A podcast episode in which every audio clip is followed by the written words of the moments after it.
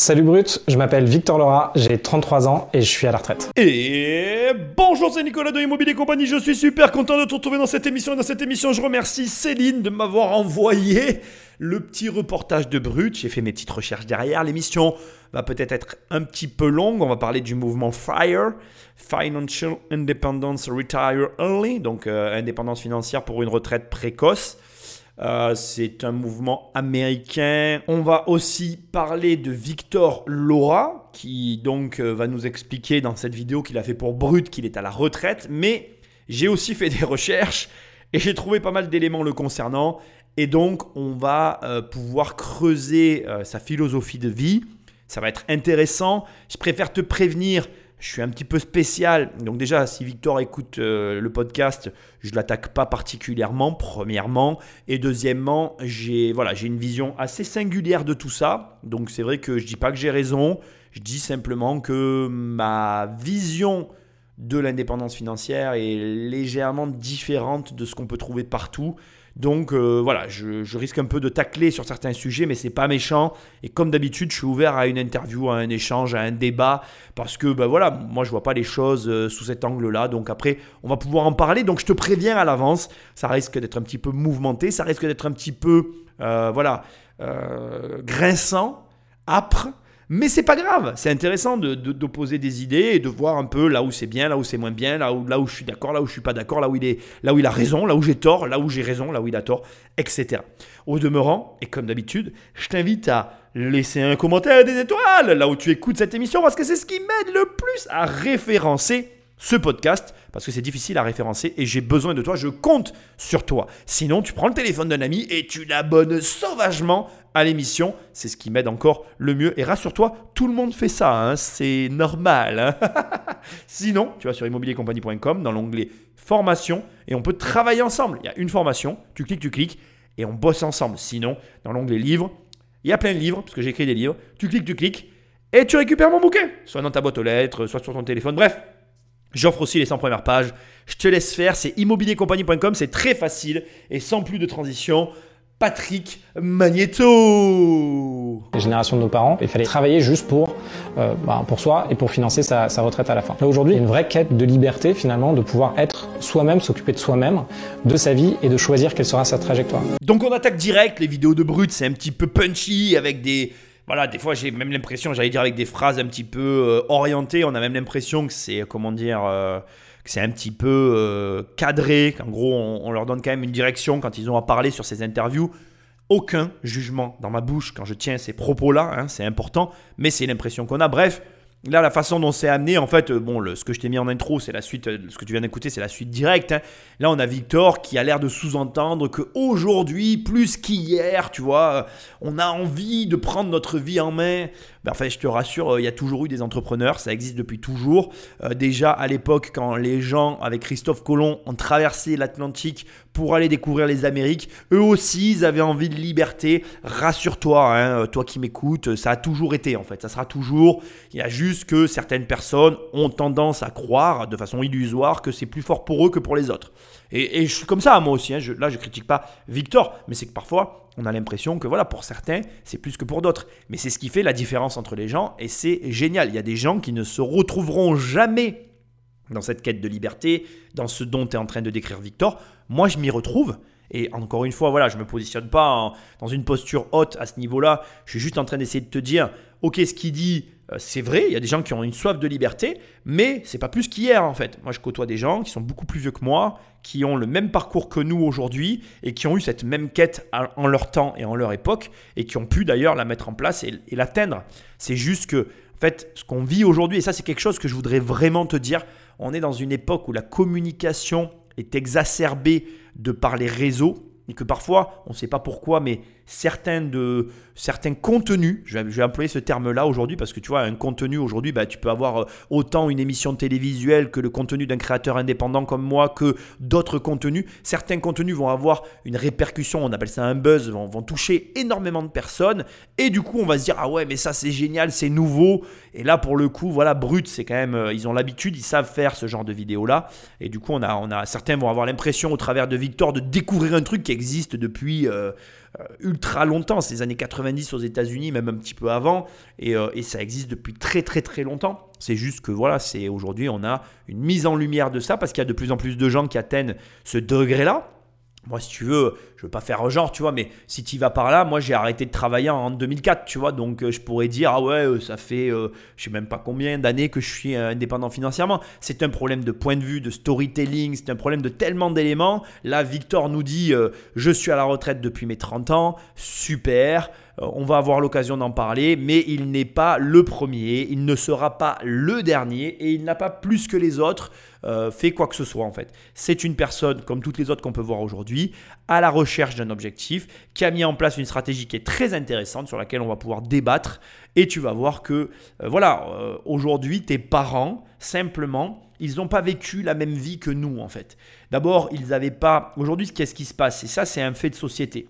Nous, on est déjà une génération, moi je suis, né dans les années 80, je considère que je suis une génération américanisée. C'est-à-dire que ma génération a été biberonnée au cinéma américain et à la culture pop américaine. Et c'est une réalité. Et les générations qui arrivent derrière le sont encore plus à la sauce YouTube et web. Et du coup, on se retrouve dans un, dans un univers, la France, qui est finalement au carrefour de plusieurs cultures et qui complexifie notre mode de pensée. Et je le, je le crois réellement ce que je suis en train de te dire. Je pense que c'est très compliqué, encore plus pour nous aujourd'hui, de vivre dans la société dans laquelle on vit, parce que la société française n'est absolument pas adaptée aux normes américaines, et vice-versa d'ailleurs. Et quand tu vois qu'on a des, des, gens qui essayent de poursuivre des objectifs américains dans un système français, bah, je te le dis directement, il y a un problème. Hein. il y a un problème à tous les niveaux d'ailleurs. Hein. Au niveau financier, au niveau fiscal, au niveau étatique. Il y a un problème à tous les étages de notre société. On n'est pas adapté au système américain. Le système américain n'est pas adapté au nôtre. Et je suis désolé de te le dire, mais sur certains éléments, c'est un leurre. C'est un leurre. C'est un leurre. Alors pas le mouvement FIRE, mais sur certains éléments, c'est un leurre. Et on va avoir l'occasion d'en parler. Donc, déjà, intro assez un petit peu virulente. Nos parents n'ont pas, pas voulu faire comme nous. Nos parents n'avaient pas cette ouverture. Il faut comprendre que à leur époque, pour avoir de l'info, fallait faire des études. Et puis quand tu avais fini ces études, l'info n'était plus accessible. Et là où ça devient marrant aujourd'hui, c'est qu'aujourd'hui l'info elle est accessible, mais il y a des gens qui veulent pas soit la payer, soit pas se remettre en cause, soit carrément même pas s'y ouvrir. Moi je connais des gens qui regardent que YouTube, et puis il y a des gens qui disent non mais YouTube c'est de la merde. Ce sont des gens qui peuvent se filmer, ils peuvent raconter n'importe quoi. Et c'est vrai, sauf que c'est aussi vrai pour la télé. À la télé, on te raconte aussi n'importe quoi. On ne te parle pas de ceux dont on ne veut pas te parler et on te parle de ceux qu'on veut bien te parler. Donc tout ça, en fait, ce sont que des points de vue. Il faut respecter tout le monde. C'est difficile et c'est d'autant plus difficile qu'on est attiré par ce par quoi on veut être attiré. C'est-à-dire que euh, Internet aujourd'hui, ça, ça, crée un nouveau biais cognitif pour moi qui est autant négatif d'ailleurs que la télévision c'est que si tu, regardes, si tu commences à regarder que des contenus sur le mouvement Fire, tu ne vas voir que du contenu sur le mouvement Fire. Et Internet ne va faire que te soumettre toujours le même contenu pour alimenter ton obsession, ta névrose. Sauf que, voilà, le but, c'est de rester quand même un individu équilibré. Le but, c'est de ne pas être comme ça euh, complètement euh, déséquilibré. Et donc, il faut prendre tous les renseignements. Et c'est pour ça que je pense que cette émission va être intéressante parce que on, a deux opinions opposées. D'ailleurs, Victor, si tu veux faire un podcast et que tu m'écoutes avec plaisir, parce que ça pourrait être vraiment intéressant, tu vois, d'aller chercher. Moi, il y a des choses dans ce qu'il fait que je ne peux pas faire, voilà, pour diverses raisons, et on va en parler. Donc, c'est parti, nous voilà dans une émission sur le mouvement FIRE que je ne connaissais pas, sur lequel j'ai fait des recherches exprès pour toi, et tu vas voir, ça va être intéressant. J'ai eu un déclic en fait en allant au travail. Je pense comme pas mal de monde, j'étais dans la ligne 1 du métro et là j'ai vu une, une, femme assise d'une quarantaine d'années, entre 40 et 50 ans et euh, elle avait l'air un peu dépressive et je me suis dit oula, euh, en gros moi je me dirige directement vers ça donc il euh, faudra peut-être que je réfléchisse à quelque chose. Et le soir j'ai regardé sur des blogs américains comment on peut ne pas travailler et là je me suis dit ok en fait il y a un truc et ça a l'air de marcher et c'est très mathématique. Alors on attaque directement avec une partie storytelling finalement, euh, on, nous renvoie notre propre image. Donc, on voit quelqu'un plus âgé que nous, qui semblerait être notre futur. Mais en fait, ça ne tient pas euh, quelque part l'argumentaire, puisque comme il est en train de s'en rendre compte, eh bien voilà, c'est un petit peu le héros qui sort de la caverne, tu vois, c'est vraiment... Pour moi, c'est un petit peu storytelling, tu vois, ça, ça, ça, me, ça me fait limite sourire la façon dont c'est raconté, mais c'est possible, hein, attention. Je suis pas en train de dire que c'est pas possible. Je dis juste que euh, ça me fait sourire. Voilà, la façon dont c'est raconté, ça me fait sourire. Maintenant, on va en venir au point qui est intéressant. C'est qu'aujourd'hui, on se juge tous les uns les autres sur ces critères-là. C'est-à-dire que là, euh, très factuellement en fait, Victor est en train de nous expliquer qu'il a croisé une femme sur laquelle il a dressé son propre tableau, il a projeté ses propres démons et il en a tiré ses propres conclusions. Donc dans tout ce qu'il vient de dire, tout peut être totalement faux. En fait, ça peut être une nana qui est rentrée de chez son mec, qui venait de passer une soirée de ouf et qui était totalement défoncée parce qu'elle n'avait pas dormi de la nuit. Tu vois ce que je veux dire? Mais en réalité, on a cette capacité à voir ce qu'on a envie de voir en fait. Et c'est intéressant parce que c'est ce que je te disais tout à l'heure. C'est pareil dans tes recherches. Tu vas t'orienter sur ce qui te satisfait. Tu vas avoir tendance à écouter les choses qui disent ce que tu as envie d'entendre et tu auras du mal à accepter la position inverse. Au demeurant, et je veux quand même être honnête, moi qui souhaite que tout le monde investisse, c'est son déclencheur et je le trouve tout à fait sain en fait. D'un moment donné, euh, se dire je ne veux pas de ça. Peu importe en soi que la personne en face euh, soit réellement ou pas dans la situation qu'il a décrite. Par contre, ce qui est important, c'est que ça l'a suffisamment affecté pour qu'il se dise je passe à l'action. Et j'aime tout le temps te le rappeler, mais c'est ce que tu cherches en fait, des déclencheurs. C'est très important de tout le temps chercher des déclencheurs. Et quand tu t'orientes vers des personnes avec lesquelles tu veux travailler, il faut que ces gens-là soient des déclencheurs pour toi. Tu ne vas pas travailler avec quelqu'un avec qui tu te sens obligé de travailler. D'abord, ça ne marche pas. Et deuxièmement, c'est pas ce qu'on cherche. On cherche à déclencher des choses. Pourquoi? Parce que ça initie dans le processus de la nouveauté qui amène du résultat. Alors de la nouveauté, de l'erreur, ça initie des choses. Quoi, voilà. C'est important hein, que tu l'entendes. Autre élément qui m'interpelle. Bon, parce qu'après on est tous des êtres humains et qu'on est différents et c'est quelque chose que moi j'aurais fait. Moi demain je vois une personne qui va pas bien, je vais aller vers la personne. Je vais m'intéresser à elle, essayer de comprendre. Ce qui m'interpelle vraiment et profondément dans son histoire, c'est un petit peu la froideur du truc. Je vois une nana qui a l'air de pas bien aller, euh, j'ai vraiment pas envie d'être à sa place, je pense à comment changer ma vie. À aucun moment tu penses à l'autre? Je crois, et je suis désolé de te le dire, que le chemin vers la richesse est dans le don de soi vers les autres, plutôt que dans se refermer sur soi-même et ne se soucier que de soi-même. Ici, ça fait un petit peu égoïste. Alors, voilà, je sais très bien, hein, je prends, il m'est arrivé de prendre le métro parisien. Euh, moi, je dis bonjour à tout le monde et je parle avec les gens. Je vois bien comment on me regarde et je comprends très bien que c'est pas normal. j'ai conscience de ce que je suis en train de dire et j'entends déjà tes objections. Mais au demeurant, tu m'enlèveras pas de l'esprit que je trouve ça étrange. Enfin, en tout cas, ça m'interpelle un temps soit peu. Maintenant, j'ai peut-être tort. Et là-dessus, je pense que c'est des comportements qu'on a et ou qu'on n'a pas. Mais voilà. Donc premier élément, moi j'ai commencé à contrôler mon niveau de vie et après quand j'ai commencé à bien investir surtout en bourse et à comprendre le pouvoir de l'épargne, là je suis devenu euh, totalement drastique. Donc euh, j'économisais 70 euh, à 80% de ce que ce que je gagnais et on a enfin ça c'est vraiment beaucoup d'efforts. Donc ça veut dire même si vous êtes habitué à aller au restaurant, vous y allez quasiment plus, vous voyez moins vos amis, vous vous mettez en colocation, vous partez quasiment pas en vacances. Donc là je suis devenu assez drastique là-dessus. Bon, là on attaque sur un sujet difficile, c'est-à-dire qu'à la fois je comprends très bien ce qu'il a fait et je ne suis pas contre, mais je vais t'expliquer le fond de ma pensée, c'est délicat. Et quand on te dit j'ai économisé jusqu'à 70% de ce que je gagnais, faut-il encore pouvoir le faire? Quelle était sa situation? Est-ce que réellement on peut parler d'un modèle à dupliquer? Je ne sais pas. Euh, il faut comprendre une chose, c'est que l'argent, c'est, euh, comment dire, l'argent, euh, c'est, assez complexe parce que ça touche différentes strates de nos personnalités. la première chose, c'est que ça touche notre quotidien.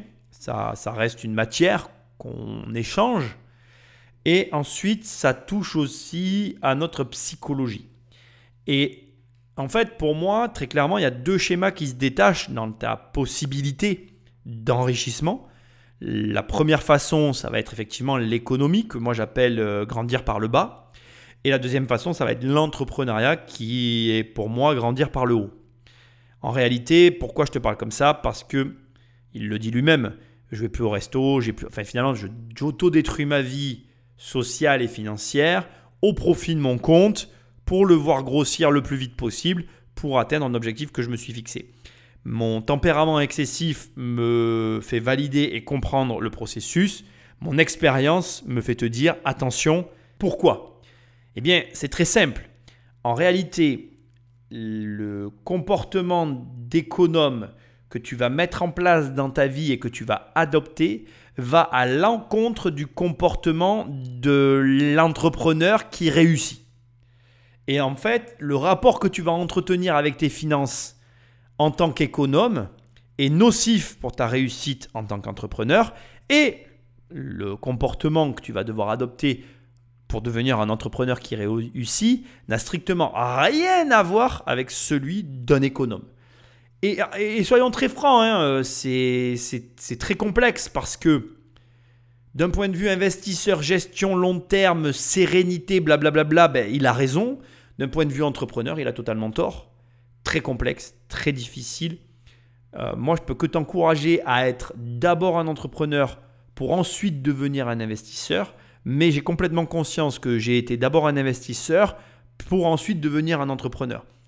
Mais encore que je, t'induis en erreur en disant ça, je pense que en fait finalement, c'est aucune des deux formules que je viens de te dire qui est la bonne, c'est en parlant à, voix haute que je réalise. La réalité, c'est qu'il faut être les deux le plus vite possible.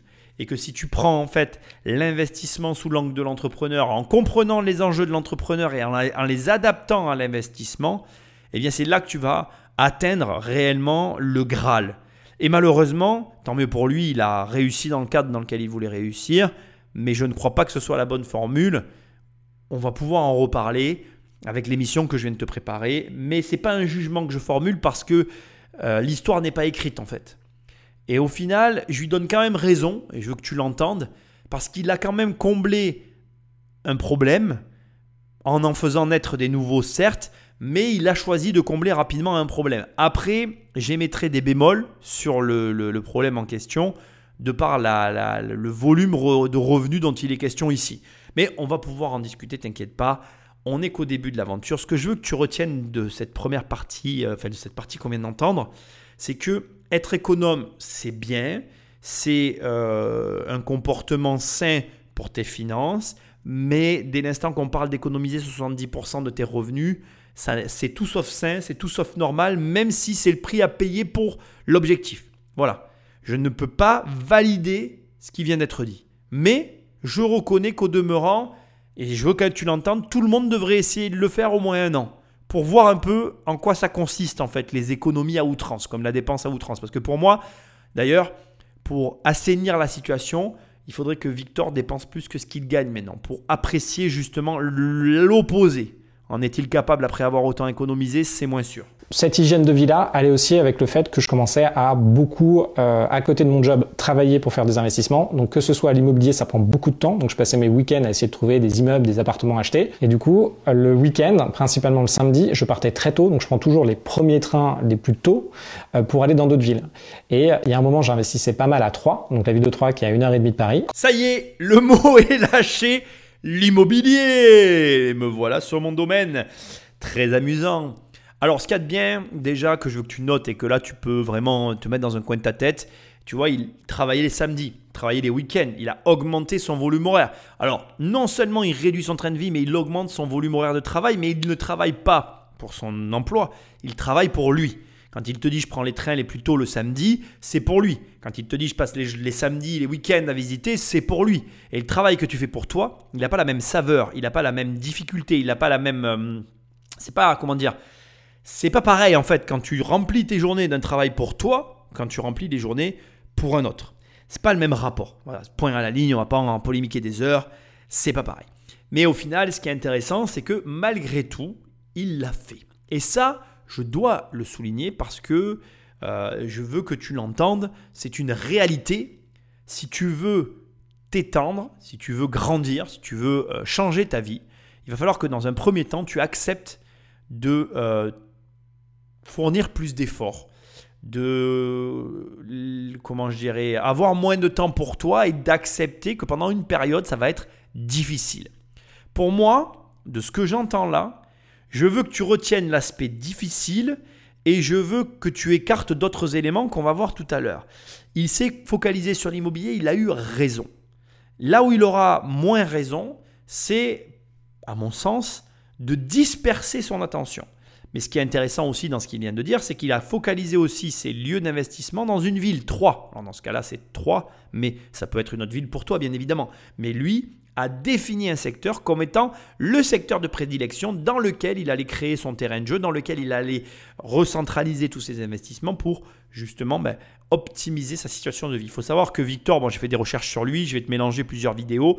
Il habite à Paris et donc euh, il a commencé par acheter des biens à Paris et en fait il s'est avéré qu'il s'est cramé, enfin, façon de parler, hein, il a réalisé que ce n'était pas rentable et il a quitté la banlieue, enfin la ville et la banlieue parisienne, enfin la vie parisienne pour optimiser ses investissements immobiliers. C'est un rapport très sain euh, à l'investissement, mais je veux aussi que tu saches que c'est possible d'acheter des biens rentables à Paris, c'est possible d'acheter des biens rentables partout. C'est toujours pareil, c'est une question de moyens, de temps que tu y passes et d'investissement personnel, au-delà de l'investissement financier dont il est question ici en trame de fond. Ok on continue. Quand j'ai commencé, euh, je gagnais dans les 3, 3 4 000 euros par mois. Donc j'avais euh, à l'époque 21 ans, 22 ans et j'ai mis, euh, du coup pour atteindre un premier stade, j'ai mis 9 ans, après une dizaine d'années. à mes 30 ans, finalement mes dépenses étaient couvertes par mes investissements. Donc investissement en bourse, investissement en immobilier et des business que j'avais à côté. Je suis complètement d'accord avec lui. Et oui, je parle comme un robot. Bon, je suis le mec quand même qui s'est lancé aussi, je te rappelle, avec une phrase d'accroche de millionnaire en 10 ans. Euh, il faut que tu comprennes que ce dont il est en train de parler, c'est ni plus ni moins que la même chose que ce que moi je propose en fait, sauf que je le propose plus en 10 ans maintenant, ce qui est à peu près normal.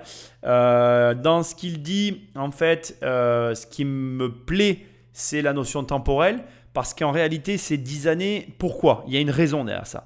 10 ans, c'est le temps qu'il va te falloir, alors, premièrement pour apprendre, deuxièmement pour passer à l'action, Troisièmement, pour absorber les erreurs. Et ça, je veux que tu l'entendes en fait. C'est une réalité, peu importe ce que tu vas faire, la vérité, c'est que ça ne marchera pas toujours du premier coup et ça ne marchera pas toujours tout court en fait. C'est-à-dire que tu vas te rendre compte qu'il y a des trucs que tu vas tenter et qui ne marcheront tout simplement pas.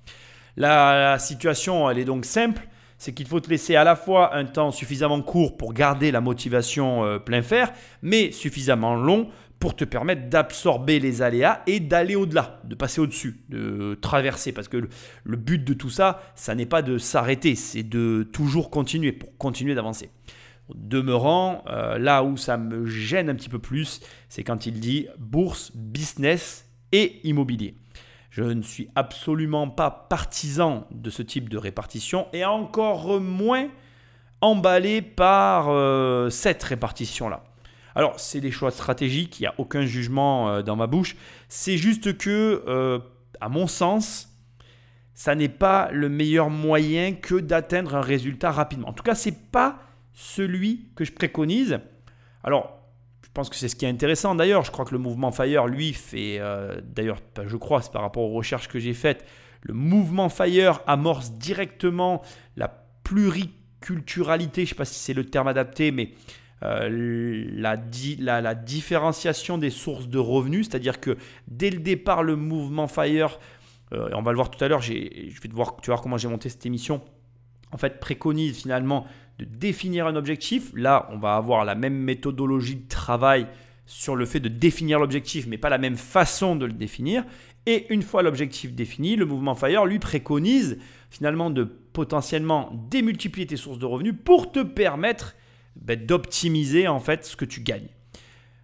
Moi, je ne partage pas vraiment ce mode de fonctionnement, même si je reconnais bien volontiers que ça marche, non seulement parce que je vois autour de moi des gens qui le font et qui y arrivent avec ce système-là, mais aussi parce que je comprends très bien la base du système, à savoir que plusieurs revenus égale ben, finalement beaucoup moins de risques. Mais, et c'est là où ça devient intéressant la discussion, c'est que faut bien que tu comprennes que faire 10 choses à 1% t'amènera jamais les mêmes résultats que faire une chose à 100%.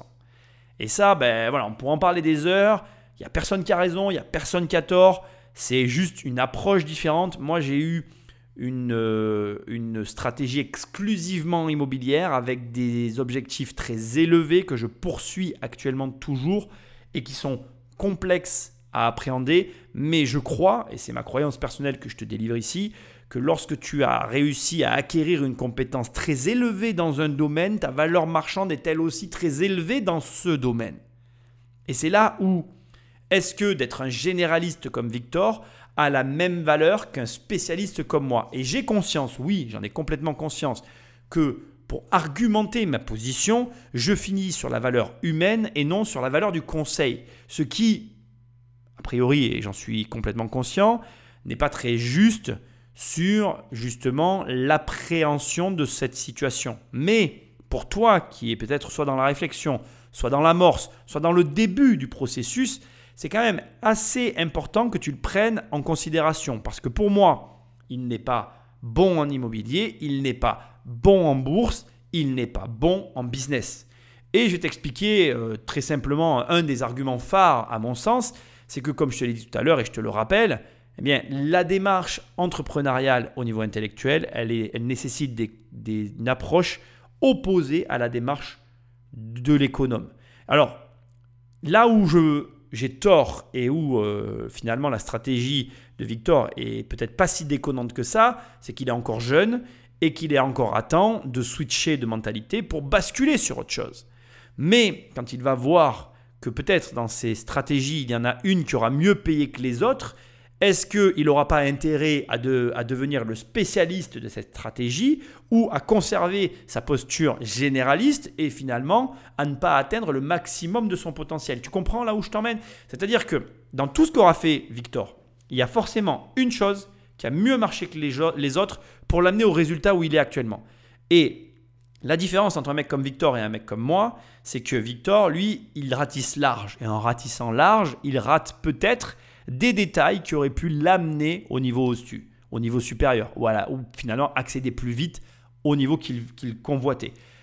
Au demeurant, je te rassure, je ne vais pas te mentir, même en tant que spécialiste, il m'est arrivé un peu la même chose. Sauf qu'en étant très concentré, j'ai rapidement, quand j'ai fait mes changements de patrimoine encore récemment, pu analyser ce qui n'allait pas et pu me concentrer sur ce qui, je pense, me manquait. Je n'ai pas la réponse. Je suis pas en train de te dire qu'il faut pas faire comme il a fait. Au contraire, je pense que sa stratégie, elle est pas mal aussi. Elle est différente. Mais j'attire ton attention sur le fait que malgré tout, il faut quand même rester lucide. Euh, chaque du coup domaine d'activité dans lequel il est n'est-il pas plus ou moins exposé en fonction de son engagement dans le domaine?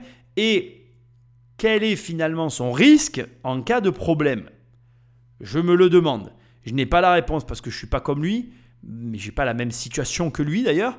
Mais tu vois, euh, pour moi, je te le dis très sincèrement, la bourse aujourd'hui, dans ce que j'entends, elle est de trop. Même si je sais que s'il était là, il me dirait non, Nicolas, regarde, ça représente tant dans mes revenus. Euh, et donc, euh, ça me dérange. Tu peux pas parler comme ça parce que ça me dérangerait de ne pas l'avoir. Et on pourrait avoir cette discussion, franchement, un long moment. après, ce qui est intéressant, c'est que la bourse, elle joue le rôle finalement un petit peu de business dans son activité, c'est-à-dire que selon comment il fait euh, le placement boursier, eh bien, il peut effectivement avoir des revenus bien plus conséquent que l'immobilier et ça, je sais le reconnaître. Ça s'adresse vraiment quand même à des gens euh, qui sont euh, des profils en général bac plus 5, très diplômés. Euh. Est-ce que c'est possible de faire ce mouvement avec des salaires, des salaires moindres? Le salaire médian en France, c'est quand même 2400 euros. Donc il faut dire qu'il y a la moitié des Français, enfin la moitié des Français qui sont en dessous de ça. On a une chance particulière en France, c'est que l'immobilier et l'emprunt immobilier est accessible au plus grand nombre. C'est dû à la France, dû au système bancaire qu'on a en France. Et du coup, on peut plus faire un failleur pour les petits revenus, on peut faire un failleur grâce à l'immobilier.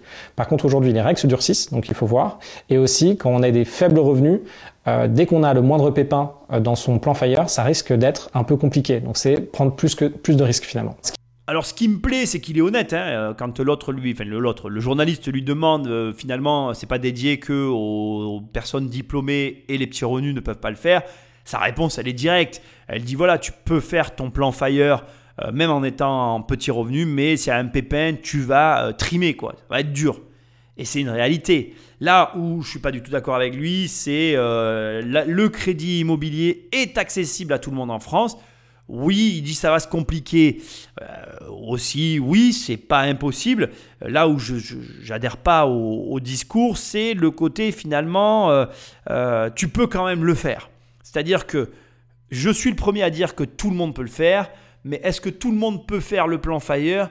Je ne suis pas sûr parce que finalement, plus tu vas réduire l'enveloppe possible d'épargne pour pouvoir justement faire le fameux plan Fire, plus tu réduis les enveloppes par pôle d'activité et moins les pôles d'activité payent. Et plus ma méthode, excuse-moi, c'est pas pour ramener à moi, je suis désolé, mais plus la méthode, en tout cas, alors on va dire ça comme ça, la méthode de se concentrer sur un élément est plus judicieuse. Là, il aurait dû dire, le plan Fire s'adresse à ceux qui peuvent tenir finalement un certain rythme pour mener de front l'ensemble de ce qui est préconisé. Mais en réalité, moins tu as de gros revenus, plus la spécialisation se devra, se devra d'être ton credo en fait. Donc après, le plan Fire, c'est quoi? Je ne vais pas t'en parler maintenant parce que je, tu vas voir comment j'ai monté cette euh, émission. Mais ce qu'on va faire, c'est que on va écouter les derniers passages de ce, que, de ce qui a été pour moi la première approche de Victor. Et ensuite, on va creuser un petit peu. Ce qui a changé dans mon quotidien depuis que je suis Fire, c'est que là aujourd'hui, vu que je décide de tout ce que je fais dans ma vie et je décide de mon temps, ben finalement, je, choisis de me lancer dans un projet, je choisis euh, d'avoir à adresser tel problème, et ça, franchement, c'est fantastique. C'est-à-dire qu'aujourd'hui, tous les matins, quand je me lève, je suis vraiment, vraiment heureux de ma vie. Euh, je souris, je suis content, même s'il y a des choses, bon, euh, qui sont à régler. Alors, je vais commencer par ce que j'aime, parce que quand même, il faut dire qu'il y a des choses que j'aime. J'aime à la fin quand il dit, même s'il y a des choses à régler. Sous-entendu, ne va pas t'imaginer que c'est la vraie retraite. Après, euh, ce que j'aime moins, c'est toujours ce discours que, auquel je n'adhère pas, on va pas se mentir, mais c'est un problème personnel que j'ai avec ça. Euh, moi, je n'adhère pas au discours euh, maintenant j'aime ma vie, avant c'était nul. Je vois pas du tout les choses comme ça. Il n'y a rien qui l'a obligé à travailler. En fait, il pouvait très bien directement être entrepreneur. En fait, pour moi, tout ça, c'est un peu du pipeau, comme le côté indépendance financière. comme je t'ai dit, moi, je pourrais très bien être là en mode sur Internet, faire du storytelling. Et d'ailleurs, peut-être qu'un jour, je le ferai, qui sait. J'espère pas. Mais euh, je pourrais très bien te dire, oui, moi, depuis 2006, je suis retraité. En fait, euh, j'ai arrêté très vite. Euh, enfin, j'ai quasiment arrêté de suite tous les boulots pour ne faire que de l'immobilier. Je gagnais pas de thunes, mais je travaillais quand même dans mon business, tu vois. Donc, en fait, c'est une question de considération. Pareil, tu vas voir que lui, il s'est mis un objectif de revenu assez, enfin, moi, je le trouve pas élevé, mais il a été assez élevé par rapport au revenu moyen médian français. Il voulait gagner 3000 euros par mois, je peux te le dire d'ailleurs, voilà. Bon, moi je trouve que c'est pas énorme, mais bon, voilà. Et là, il les a atteints, et puis ça a l'air de le contenter. Alors, ça a, ça a vraiment que l'air, hein, parce que tu vas voir qu'en réalité, quand tu creuses, euh, euh, c'est pas du tout. voilà, il n'est pas dans cet axe-là, et c'est là où je trouve que c'est drôle, en fait. C'est là où je crois d'ailleurs que on touche du doigt tout le malaise qu'il y a autour de plein de personnes qu'il y a sur le web, dont Victor fait partie, puisqu'il a lancé une chaîne YouTube, je peux te le dire maintenant, mais tu l'as plus ou moins compris. Parce que finalement, c'est ça le problème. En fait, le mec arrive, il dit oui, alors je visais la retraite. Ça aurait été, j'aurais vu en fait finalement de Victor que l'interview brute, j'aurais peut-être pas eu le même avis. Et là, tu vas me dire, mais Nicolas, tu fais pareil. Oui, sauf que moi, je me suis jamais caché de mes ambitions. Tu vas me répondre encore, ben finalement, c'est pareil quand même. Ok, mais moi, je te pousse à aller toujours plus loin parce que je me pousse à aller toujours plus loin. Et je ne suis pas là pour, euh, comment dire, euh, tu vas le voir d'ailleurs, compléter quoi que ce soit. Je suis là parce que ça me passionne de faire ce que je fais. Honnêtement, je suis passionné de partager avec toi. Et chacune de ces émissions que je fais en podcast m'apprend un petit peu plus, en tout cas, euh, sur mes propres business. Et c'est ce qui me plaît. Mais là, quand j'ai regardé tout le compte, euh, les deux vidéos de Victor, hein, il y en aura d'autres d'ici là, quand j'ai regardé les deux vidéos de Victor, il y a deux, trois trucs qui m'ont fait sourire parce que au fond de moi, j'ai pas pu m'empêcher de me dire, ben, finalement, c'est pas tant la retraite que ça qui te motivait. Alors, moi, je pense aussi, et c'est là où je t'emmène, parce qu'au final, je veux pas critiquer Victor, il a l'air honnête, ce garçon. Mais c'est drôle parce que, au bout du compte, et je veux que tu l'entendes, toutes les personnes dont je fais partie, qui ont atteint ce point où finalement on pourrait faire tout ce qu'on veut quand on veut à l'heure qu'on veut. Moi, je rentre tard chez moi, mais je suis pas obligé. Enfin, maintenant, si, puisque j'ai créé une nouvelle entreprise, mais j'étais pas obligé. Mais il faut que tu l'entendes, mais tu ne resteras jamais sans rien faire. Et je te le répète depuis le début. Mais les personnes qui sont capables de faire les efforts qu'il faut pour atteindre ce, résultat-là ne resteront pas inactives à la maison. Ça n'est pas vrai. Tu te mens à toi-même si tu crois qu'en atteignant ce point-là, tu l'atteindras pour ne rien faire. Au mieux, tu vas tenir un an à faire du sport tout seul et à rencontrer de nouvelles personnes. Au pire, au bout de quelques mois, tu vas chercher un projet cool qui t'enjaille et qui te donne la patate et le sourire, dans lequel tu vas pouvoir te lancer, parce que rester chez toi à ne rien faire, tu ne seras pas programmé pour. Et après, et c'est là où ça m'énerve au plus haut point, tous les autres là, tous les rêveurs qui sont là en mode ouais, moi je vais être millionnaire et je vais en profiter et qui blablatent beaucoup mais qui ne passent pas à l'action, tout cela, eh bien je te rassure, mais alors de, chez te rassurer, mais ils n'y arriveront jamais.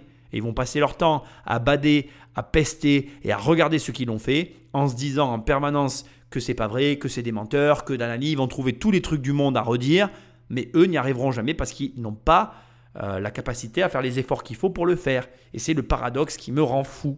Voilà. Après, bon, je dis ça, je dis rien comme d'habitude, mais je voulais le souligner. Victor, aujourd'hui, il se retrouve à avoir atteint son but et à avoir le besoin, finalement, de trouver quelque chose à faire. Et il est sur Internet. Oui, je te le dis, c'est devenu un collègue à moi. Et dans pas longtemps, je serai prêt à mettre de l'argent sur la table.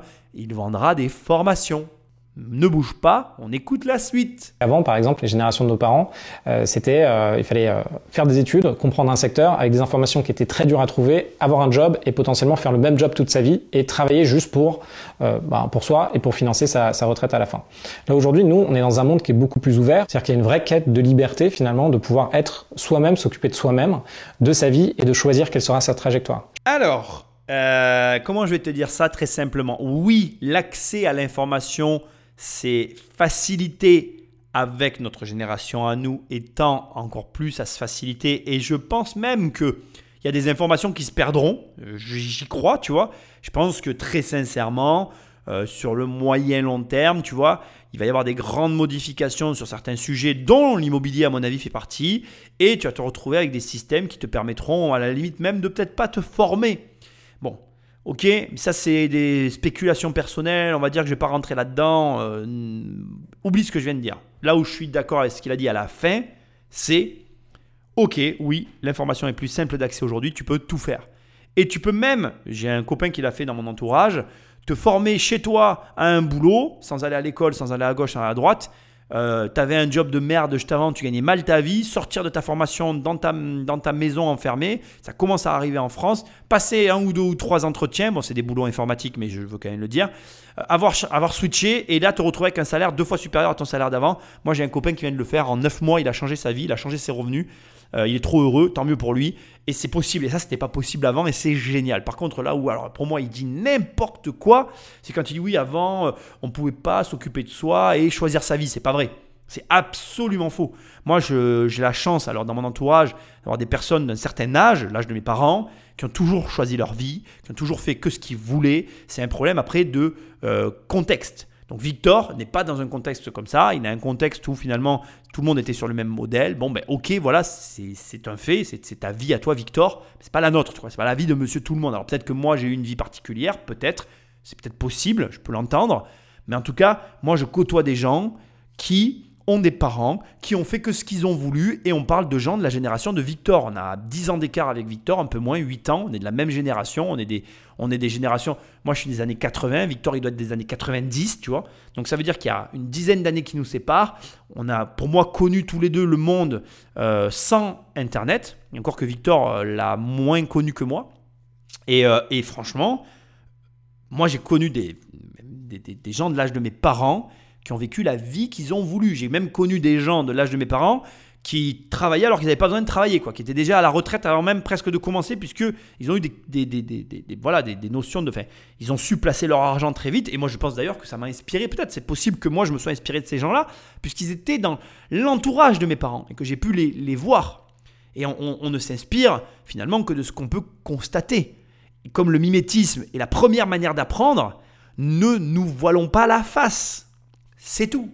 Donc la finalité, c'est que Victor ici nous délivre encore une croyance, sa croyance, mais tu as le droit de croire à autre chose et de te dire que non, c'est pas vrai. Euh, honnêtement, et encore une fois, Victor s'est aussi orienté sur des, sur des choses euh, qui, qui, ont constitué sa vie dans sa façon de gérer son argent, mais tu peux t'orienter sur d'autres choses et mieux t'en sortir que Victor. Je veux que tu l'entendes. Moi, j'ai dans mon entourage des gens qui ont l'âge de, l'âge de Victor et qui s'en sont bien mieux sortis que lui. Il faut l'entendre aussi. Moi, je raconte toujours, hein, j'ai un ami d'enfance qui, à 27 ans, a plié le game. Quoi. Et il s'est jamais mis sur le web parce qu'il euh, n'a pas besoin de se montrer, en fait, tellement il a plié le game. Lui, s'il se mettait sur le game, il tuerait tout le monde, moi y compris. Et c'est comme ça. Ça existe. Et ces gens-là, ils n'ont pas besoin de se montrer parce qu'ils préfèrent rester euh, euh, dans l'anonymat. Et ils ont bien raison. Après, bon, moi je te cache pas que ça me plaît ce que je fais. Encore une fois, je ne vais pas redire ça, ça sert à rien. Mais chacun fait ce qu'il a envie. C'est ça, voilà, c'est pas le problème. Mais Victor te délivre une croyance et c'est très dur. Et ça, c'est aussi ton travail de faire le tri entre les informations que te donnent les gens et les croyances qu'ils te délivrent. Même moi, dans mes émissions d'analyse, parfois, et je m'en rends compte, je te donne des croyances et pas de l'analyse. Et c'est à toi, après, dans ton petit coin, à faire le tri des infos que je te donne et à te dire, OK, là, il avait raison, là, il avait tort, là, il faut que je modère, là, il a, il a dit un truc qui me fait réfléchir, il faut peut-être que je le fasse. Mais Victor projette sur le passé de la croyance pure et simple. De tout temps, il y a des gens euh, qui s'en sont très bien sortis. Et voilà. Et d'ailleurs, on va même pousser la réflexion. Prenons Jordan Belfort, le loup de Wall Street. Quand tu regardes le film, quand tu regardes sa vie, il a eu l'occasion, à un moment donné, il a profité du système en, en bénéficiant finalement des drop and dump, là, quand il, sortait les actions et qu'il les faisait péter et qu'il encaissait le pognon, il a finalement profité d'un espèce de vide juridique, alors c'est pas le bon terme, mais d'un endroit, il, utilisait des actions qui n'étaient pas du tout cotées pour faire ça, et donc il n'y a personne qui regardait ce truc-là. Il faut que tu saches que c'est réellement vrai. Tu as euh, le, le, gendarme de la bourse qui, qui est venu voir Jordan et qui lui a réellement proposé d'arrêter et de sortir. Si à ce moment-là, il avait pris l'exit, il aurait connu l'indépendance financière de la même façon que nous on la connaît. Ce qui veut dire que même malhonnêtement, quand tu vas exploiter des filons qui sont des filons où il y a finalement un vide juridique, où il n'y a personne qui est positionné, que tu vas bénéficier finalement de cette méconnaissance générale et en tirer parti, et qu'au bout du compte ça deviendra illégal, eh ben tu peux finalement devenir indépendant entre guillemets financièrement parce que tu auras fait un truc pas très, voilà, un peu borderline, mais ça aura été à ton avantage. Donc ça veut dire qu'il y a mille et une façons dans ce monde hier, aujourd'hui comme demain, de tirer bénéfice, parti, appelle ça comme tu as envie, d'une situation pour te retrouver dans une situation favorable. La seule chose qu'il te faut pour obtenir ce bénéfice-là, pour obtenir l'indépendance financière dont parle Victor, eh bien c'est juste de t'y intéresser.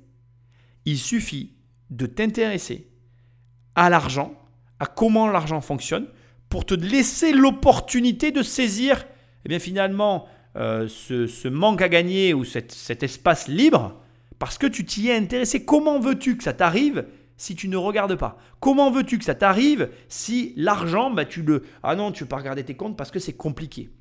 C'est comme si tu me disais Ah ben voilà, j'ai une femme, euh, je lui dis jamais que je l'aime, hein, je lui achète jamais de cadeaux, je m'occupe pas d'elle, mais elle va m'aimer.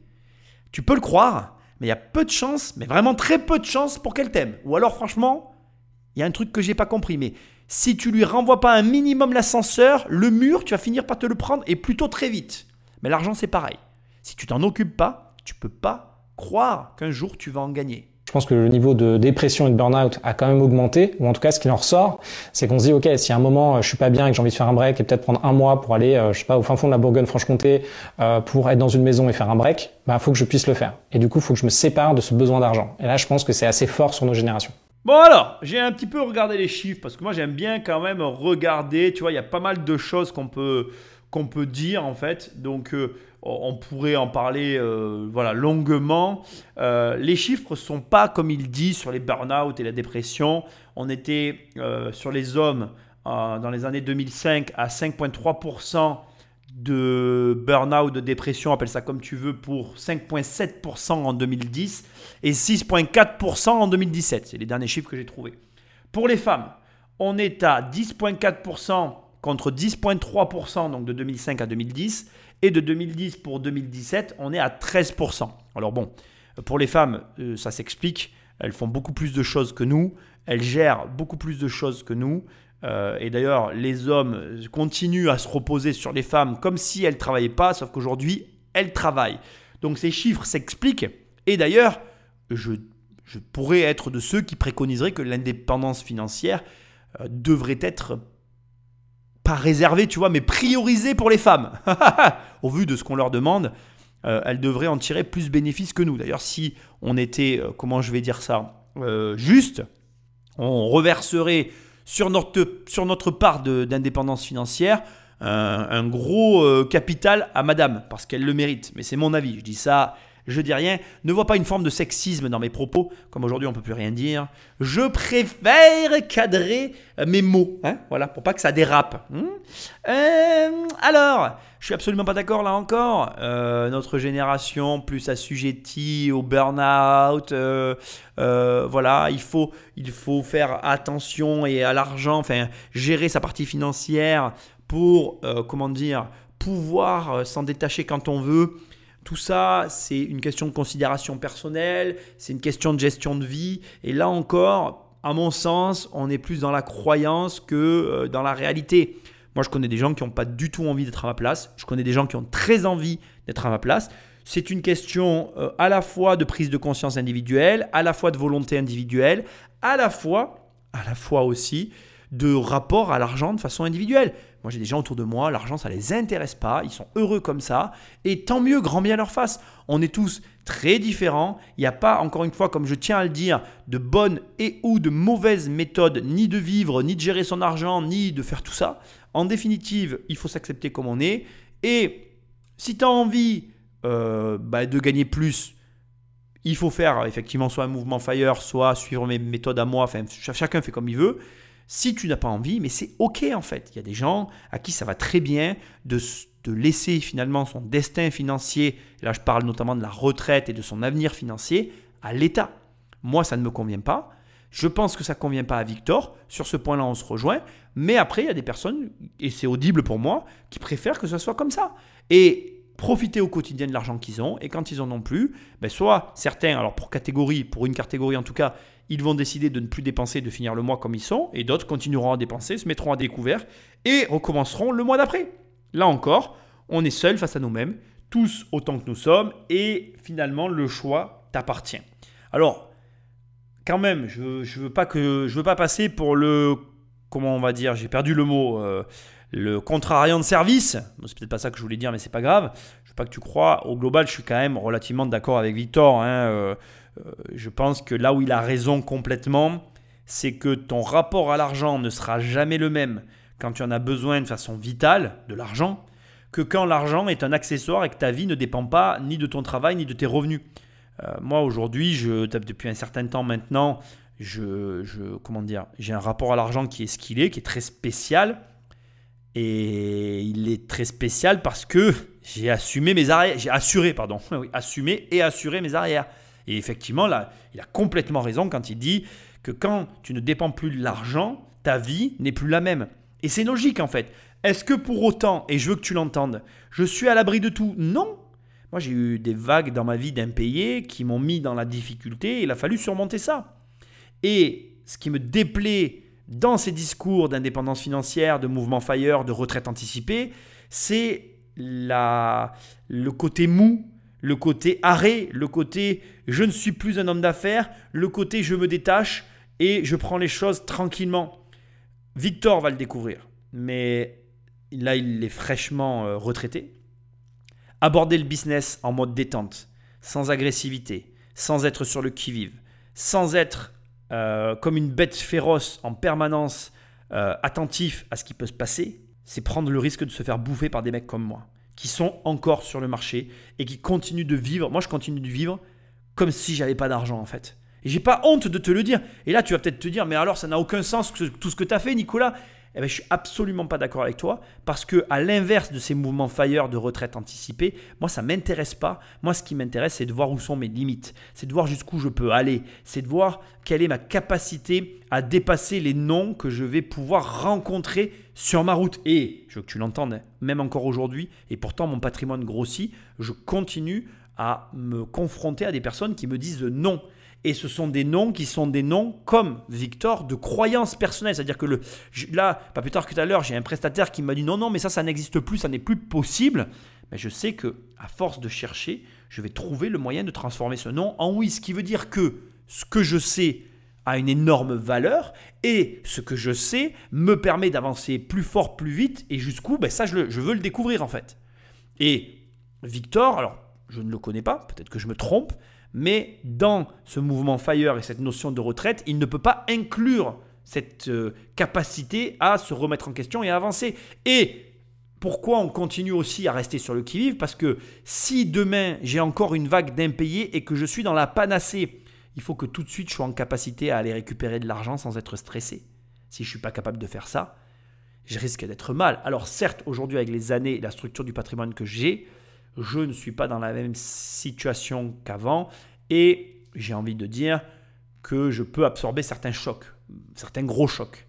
Mais enfin, au demeurant, j'ai quand même pas envie de le vivre. Et je crois pas que toi non plus, parce que ce qu'on te dit pas assez, c'est qu'une fois que tu as goûté à la retraite, une fois que tu as goûté à la zénitude, une fois que tu as goûté à cette espèce de mode de vie tranquille, tu n'as plus du tout envie d'avoir une once de stress dans ta vie. Et si jamais elle se représente, tu pourrais mal, mais alors très mal, le vivre. Alors, t'as quel âge aujourd'hui? 13 combien de temps? Il est déjà trop tard? En tout cas, t'es 20 ans 35 ans ou 45 ans ou plus, tu as raison de te poser la question. Il faut se poser cette question. Pourquoi? Parce que derrière, c'est vraiment poser la question de ce que tu veux faire dans la vie et euh, bah, potentiellement te séparer du poids de l'argent et devenir libre. Moi, je l'ai fait, devenir indépendant financièrement. Ça m'a pris 10 ans. Et franchement, c'était galère. Mais je me suis bien marré et du coup, j'ai plein de trucs euh, à te raconter. Du coup, dans cette vidéo... Et voilà, tu as compris? Du coup, Victor, il a lancé une chaîne YouTube. Et là, c'est là que euh, ça sonne un peu comme un truc orchestré. C'est-à-dire que tu pourrais presque croire que maintenant qu'il a fait plusieurs passages télé, etc., et qu'il a finalement euh, sa social proof qui est euh, créée, puisqu'il va pouvoir mettre sur ses pages de vente, euh, passer à Brut, passer à France 3, passer ici, passer là, tu vas voir qu'il a écrit un livre, eh bien, il est prêt pour venir t'apprendre l'immobilier, la bourse, etc. Attention, je suis pas médisant, j'ai pas un ton grinçant ici, il n'y a rien de grave, je trouve ça super intéressant parce que du coup, tu comprends un peu comment ça fonctionne. D'ailleurs, le titre de sa vidéo, c'est Je suis arrivé à ne plus travailler avant mes 30 ans, story time. Et c'est très drôle parce que la réalité, c'est qu'il explique à Brut qu'il aurait plutôt réussi entre ses 30 et 31 ans. Donc finalement, déjà, ça commence mal parce que tu as envie de lui dire Bon, en fait, au final, Victor, c'est à quel âge que tu as fini? C'est pour ça que je disais tout à l'heure que ben moi, je pourrais faire pareil en fait. Je pourrais commencer à chanter la chanson de Ça fait 20 ans que je travaille plus. Sauf que c'est pas vrai. Et d'ailleurs, c'est tellement pas vrai que la preuve par l'image, Victor est en train de se lancer sur YouTube. Et là, tu pourrais lui dire, bah, Victor, pourquoi? Je comprends pas, tu es à la retraite. Et tu vas voir que c'est pas aussi simple. Et c'est là que ça devient intéressant. C'est là que ça devient intéressant tout ça parce que finalement, tu te rends compte que, en vrai, ma théorie à moi qui est de dire, vas-y, pousse le bouchon, pousse, pousse, pousse pour voir jusqu'où tu peux aller. Mais en fait, on est tous fait pareil, mec. Fille, pardon. J'oublie toujours, après je me prends des, commentaires et, je veux vexer personne. Mais on est tous fait pareil. Et il y a ce besoin à un moment donné aussi peut-être de se mettre en avant, et je peux l'entendre, hein, puisque c'est peut-être aussi quelque chose qui m'a motivé quelque part. Moi quand j'étais jeune, euh, j'en ai peut-être jamais parlé, mais j'ai eu cette envie de faire du cinéma, et j'en ai toujours envie, c'est toujours un rêve qui est dans mon coin de la tête et qui va sortir, mais d'une autre façon. J'ai jamais voulu faire du cinéma mode acteur. Enfin, si, j'ai eu aussi ma période euh, peut-être un petit peu acteur, mais j'ai très rapidement voulu être plutôt derrière la caméra. Mais bon, c'est des détails, on s'en fout. Mais ce que je veux dire, c'est qu'il y a peut-être cette envie aussi euh, de, quelque part de, se mettre en avant et de dire regarde, je l'ai fait. Et, euh, c'est pas mal. Et là, alors, il est peut-être en mode de se dire bah, c'est un positionnement qui n'existe pas aujourd'hui, le mouvement Fire, et il a raison. Il va peut-être aussi se dire c'est aussi un positionnement qui n'existe pas, quelqu'un qui l'a fait et qui s'est finalement mis en lumière après, et il a peut-être raison. Mais après, c'est aussi un danger parce que tu commences à amorcer quelque chose qui est donc une mise en lumière et à devoir accepter finalement les changements que ça va amener avec. Et ça, il va le découvrir et je lui laisse le découvrir. Il va voir que ça a des bons et des mauvais côtés. Et ça, je pourrais t'en parler aussi. En faisant l'immobilier comme je le fais, je me rends compte que là, je vais arriver à une limite sur mes marchés euh, qui n'est pas une limite euh, indépassable, mais qui m'oblige à m'organiser différemment. Moi, je parle essentiellement d'immobilier, parce que quand tu es euh, visible sur le web, ça te joue des tours dans les business tels que l'immobilier sur le marché, surtout quand les mecs commencent à taper ton nom sur YouTube, sur Google ou quelque part. Ça peut être positif, mais ça peut être, mais alors vraiment, très négatif. Et c'est un détail, encore une fois, mais il va le découvrir et à ses dépens peut-être. Au demeurant, euh, donc il lance sa chaîne YouTube et là maintenant ce qu'on va faire, c'est que je vais prendre juste quelques passages. Un, parce que quand j'ai fait des recherches finalement, euh, Victor l'expliquait sur sa chaîne et j'ai vraiment envie d'utiliser finalement jusqu'à la fin son contenu à lui pour construire ton raisonnement autour du, euh, du mouvement Fire. Et deux, te montrer aussi dans le discours de Victor différents éléments intéressants à mon sens qui méritent réflexion Patrick Magneto. Bon, euh, Victor, tu vas pas tenir. hein. Concrètement, euh, toi, 10 ans à ce rythme-là, tu n'y arriveras pas. Et puis, même si tu y arrives, même tes boss qui sont tout en haut, qui gagnent très bien leur vie, bah, finalement, c'est beaucoup, beaucoup d'argent. Mais est-ce qu'ils s'en sortent aussi bien que ça? Parce que s'ils continuent à augmenter leur niveau de vie euh, et avoir euh, de prendre des vacances, de dépenser plus, bah, finalement, bah, ça va assez vite. L'argent, ça part très très vite. Et là, je me suis dit, mais il y, y a forcément des gens qui ont creusé ce sujet. Donc c'était à peu près il y a une dizaine d'années. Et du coup, là, je me retrouve avec mon téléphone portable et je me dis, bon, s'il y a quelqu'un qui a trouvé un sujet et qui a trouvé surtout une réponse à, ce- à cette problématique, bah, c'est les Américains. Et du coup, là, je suis allé dans des blogs un peu obscurs, américains, des forums. Alors j'ai vu plein de trucs un peu, euh, un peu dans tous les sens, c'était assez marrant. On fera peut-être une vidéo là-dessus si ça vous intéresse. Et là, du coup, sur, euh, dans, un de ces blogs, j'ai entendu parler bah, du mouvement FIRE, donc euh, F-I-R-E, pour euh, Financial Independence and Retire Early. Et en gros, c'est l'indépendance financière et la retraite précoce. Et là, je me suis dit, mais attends, c'est fascinant ce truc-là. Et là, du coup, j'ai commencé à lire. Et grosso modo, moi, ce que j'ai retenu à ce moment-là du mouvement FIRE, c'est OK, euh, tu peux y arriver, ça marche. C'est juste un montant qu'il faut investir. Et du coup, à partir de maintenant, il faut que tu commences à épargner beaucoup, mettre de l'argent et investir, investir, investir. Ici, on a Victor qui finalement nous donne un raisonnement. Il nous donne son raisonnement de l'époque, il y a 10 ans en arrière, et le chemin qu'il a parcouru intellectuellement et physiquement. C'est-à-dire que physiquement, comme il le dit, il a pris son téléphone, il est allé faire des recherches, il est tombé sur des blogs, des blogs, je vais y arriver, américains. Alors là, moi ici, je mettrai un petit bémol parce qu'en 2010, il y avait du contenu en ligne, c'est certain. Parce que moi, quand je me lance en 2014, j'ai une date qui m'a marqué, c'est 2006. Et ça, je veux que tu le gardes dans un coin de ton esprit, c'est-à-dire qu'à mon sens, enfin en tout cas moi, les premiers contenus que j'avais trouvés à l'époque sur Internet qui parlaient d'argent datent de 2006, avec des réflexions intéressantes qui permettent d'arriver à des conclusions identiques à celles auxquelles il est arrivé. Au demeurant, c'est pas là où je veux en venir. Moi, je veux t'emmener sur un élément hyper important. Ici, on a donc un jeune homme, ça peut être Victor, ça peut être toi, ça peut être n'importe qui, qui tombe finalement nez à nez avec un os dans sa vie, qui a un problème de vie, qui a un incident de parcours et qui bug complètement. C'est-à-dire qu'il refuse, finalement c'est ça qui lui est arrivé, hein. il refuse en bloc quelque chose qui lui est imposé, quelque chose que peut-être toi tu n'as pas su refuser. Et ce refus l'amène à faire des recherches et à tomber sur des sites internet sur lesquels il semble qu'il ait trouvé un début de réponse. Ce qui nous amène à un élément intéressant. Est-ce que, à sa place en 2010, tu aurais cru ce que tu as découvert. Est-ce que tu aurais laissé la chance à la personne, le blog, euh, la vidéo, je ne sais pas quel est le contenu qu'il a trouvé, est-ce que tu aurais laissé la chance au contenu sur lequel il est tombé pour venir impacter ta vie au point où ça a impacté la sienne?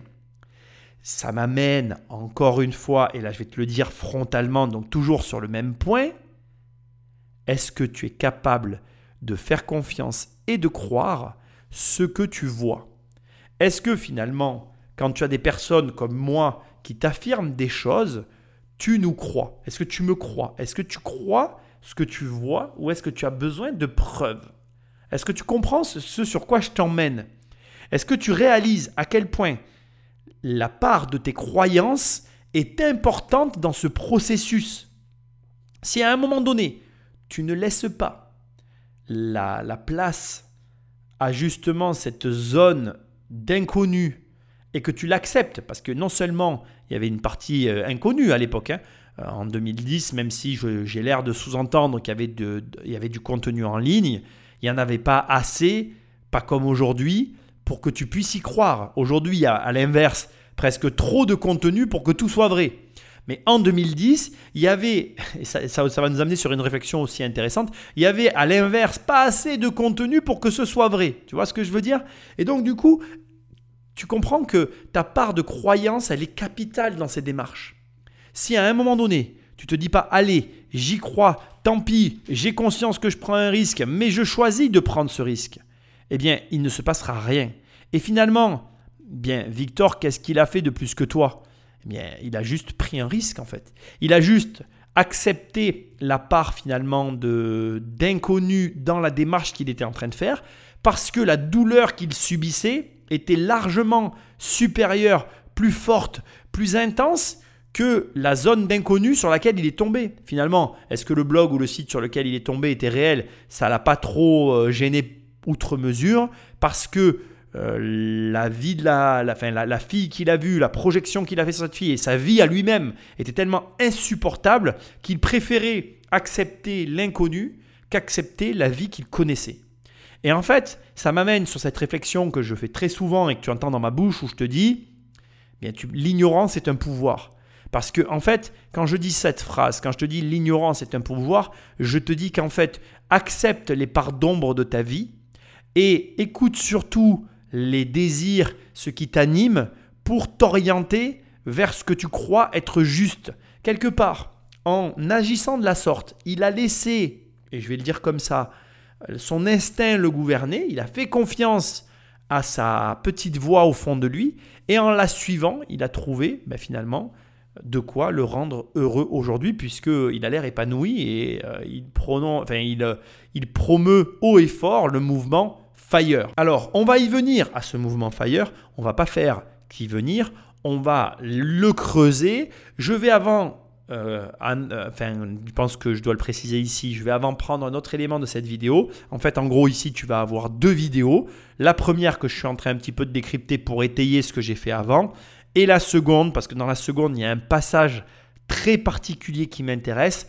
Plutôt que de te parler de mes recherches, j'ai préféré utiliser le contenu de Victor. Ça restait dans la même veine que ce qu'on avait fait jusque-là et ça nous permettait d'avoir un peu finalement d'animation et une, autre voix dans ce podcast. La règle des 4%, euh, ça vient d'une étude des années 90 de William Bengen, la Trinity Study. Et il arrive au constat que euh, c'est possible, si on a investi un capital, d'avoir 4% de rendement annuel, quoi qu'il arrive. Et là, ce qui est intéressant, c'est que 4% de rendement, donc qu'est-ce que ça veut dire rendement? Disons qu'aujourd'hui, tu as une action d'Air France et qu'elle vaut 100 euros. Et qu'en fin d'année, l'entreprise décide de verser ses résultats et que toi, grâce à ton action qui t'a coûté 100 euros, tu touches 4 euros. Ben indirectement, ce qui se passe, c'est que tu as touché 4%, tu as un rendement de 4%. Pourquoi? Parce que ton rendement, c'est tes dividendes divisés par le prix de ton action, donc 4 divisé par 100, et du coup, tu as 4%. Quel est le lien avec la règle des 4% Donc la règle des 4%, ça stipule simplement que tu peux trouver des actifs euh, qui vont te verser ad vitam aeternam 4%.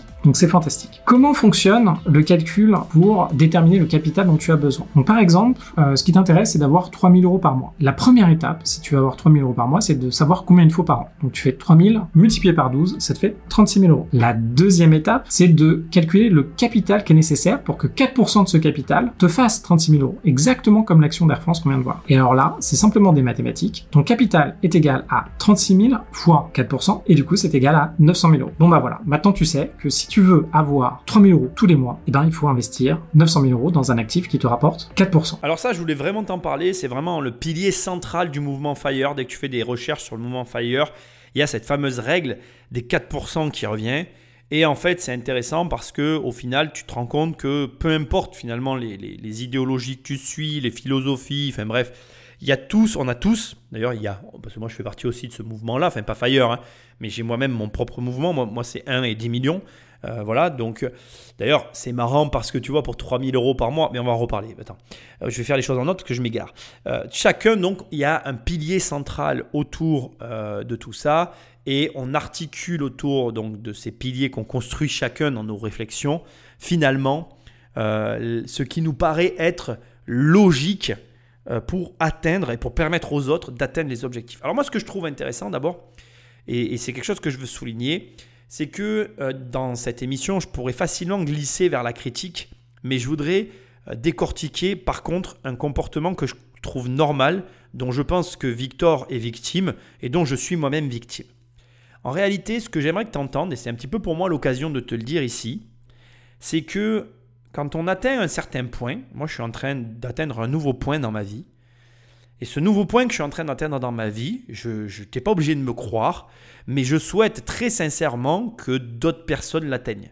Mais euh, indépendamment de tout ce que tu peux imaginer, je ne suis pas en mode, euh, euh, comment dire, je ne suis pas un bon Saint-Maritain qui cherche à te faire croire que, je ne sais pas, quoi que ce soit, je ne cherche rien à te faire croire d'ailleurs. Je veux dire, quand tu atteins un stade qui est hyper agréable, ma personnalité, et je pense celle de Victor, sont faites de telle sorte qu'on a envie de le partager.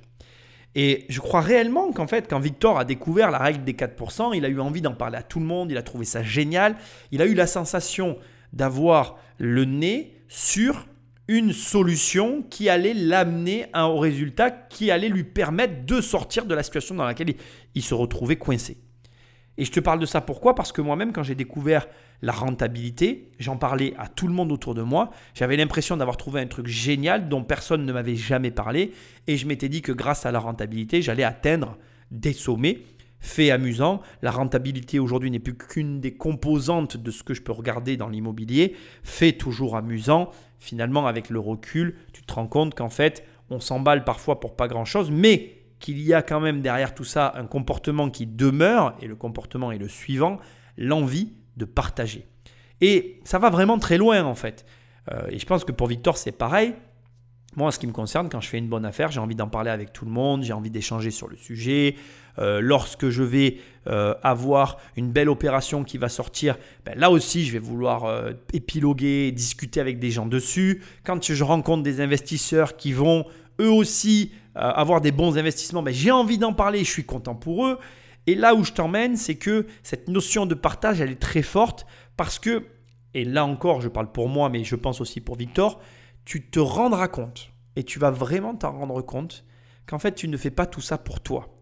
Derrière cette, apparente, cette apparence d'égoïsme qu'il peut y avoir derrière l'indépendance financière, la quête de richesse, etc. L'égoïsme que certains vont te coller sur la tête parce que c'est plus facile de dire qu'un riche est égoïste pour justifier justement de ses mauvaises actions eh bien, en fait, il y a énormément de générosité. Moi, aujourd'hui, je suis très heureux d'avoir fait tout ce que j'ai fait, d'avoir mis ma mère à l'abri. Aujourd'hui, si je continue, c'est parce que maintenant je veux mettre ma femme et ma fille à l'abri. Parce que j'aimerais maintenant pouvoir même payer un revenu à ma femme pour qu'elle quitte son emploi, qu'elle vienne travailler avec nous, qu'elle ait le même revenu, qui est assez élevé d'ailleurs au passage, et qui j'aimerais la satisfaire ça encore plus de travailler avec nous parce qu'on avancerait encore plus vite. Bref, là où j'essaye de t'emmener, c'est que je suis convaincu, mais alors convaincu qu'en fait, plus on s'engage dans cette voie qui est la voie de l'enrichissement, parce que moi j'appelle ça comme ça, mais lui du mouvement FIRE ou de l'indépendance financière, ou appelle ça comme tu as envie, bref, moi c'est la voie des millions, parce que moi je, t'apprends à multiplier les millions, ni plus ni moins. Bref, quand tu t'engages dans ces voies-là, tu ne le fais peut-être, peut-être qu'au départ tu le fais pour toi, mais dès que tu es dedans, tu le fais pour les autres. Parce que tu verras que euh, Victor le dit dans ses vidéos, les deux vidéos qu'il a faites, et dans les contenus que j'ai pu trouver, il a entraîné sa femme avec lui dans ce truc-là. Et à l'arrivée, euh, quand tu commences à atteindre ce que certains appellent euh, la retraite anticipée, d'autres appellent l'indépendance financière, moi je, moi je veux être un homme d'affaires, donc euh, la multiplication des millions, mais chacun il donne le nom qu'il veut, mais à l'arrivée, quand tu atteins ce niveau-là, si tu es seul, tu pas heureux en fait. Quand moi, je suis obligé de composer avec les dates de ma femme parce qu'elle ne peut pas poser ses congés quand elle a envie, ben finalement, en fait, même si j'ai atteint l'indépendance financière, je suis pas libre parce que je suis condamné à calquer mes mouvements sur la personne avec laquelle je vis. Et oui, je te le dis directement, même quand ma femme, elle est très gentille, Candice avec moi, elle est, pour ça elle est géniale, elle me dit, mais c'est pas grave, vas-y sans moi. tu crois qu'il se passe quoi dans ma tête? Tu crois que j'ai envie d'y aller sans elle euh, Il y a quelques jours, on a réservé un séjour et elle me dit, t'as qu'à rester un peu plus longtemps avec la petite. Mais euh, oui, je pourrais, j'y ai pensé, mais j'ai pas envie en fait. J'ai envie de partager ça avec elle.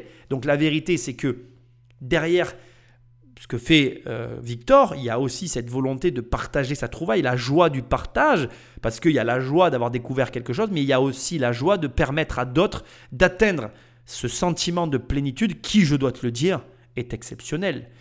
Plénitude, et d'ailleurs, ce n'est pas le bon terme, zénitude, parce que tu es zen.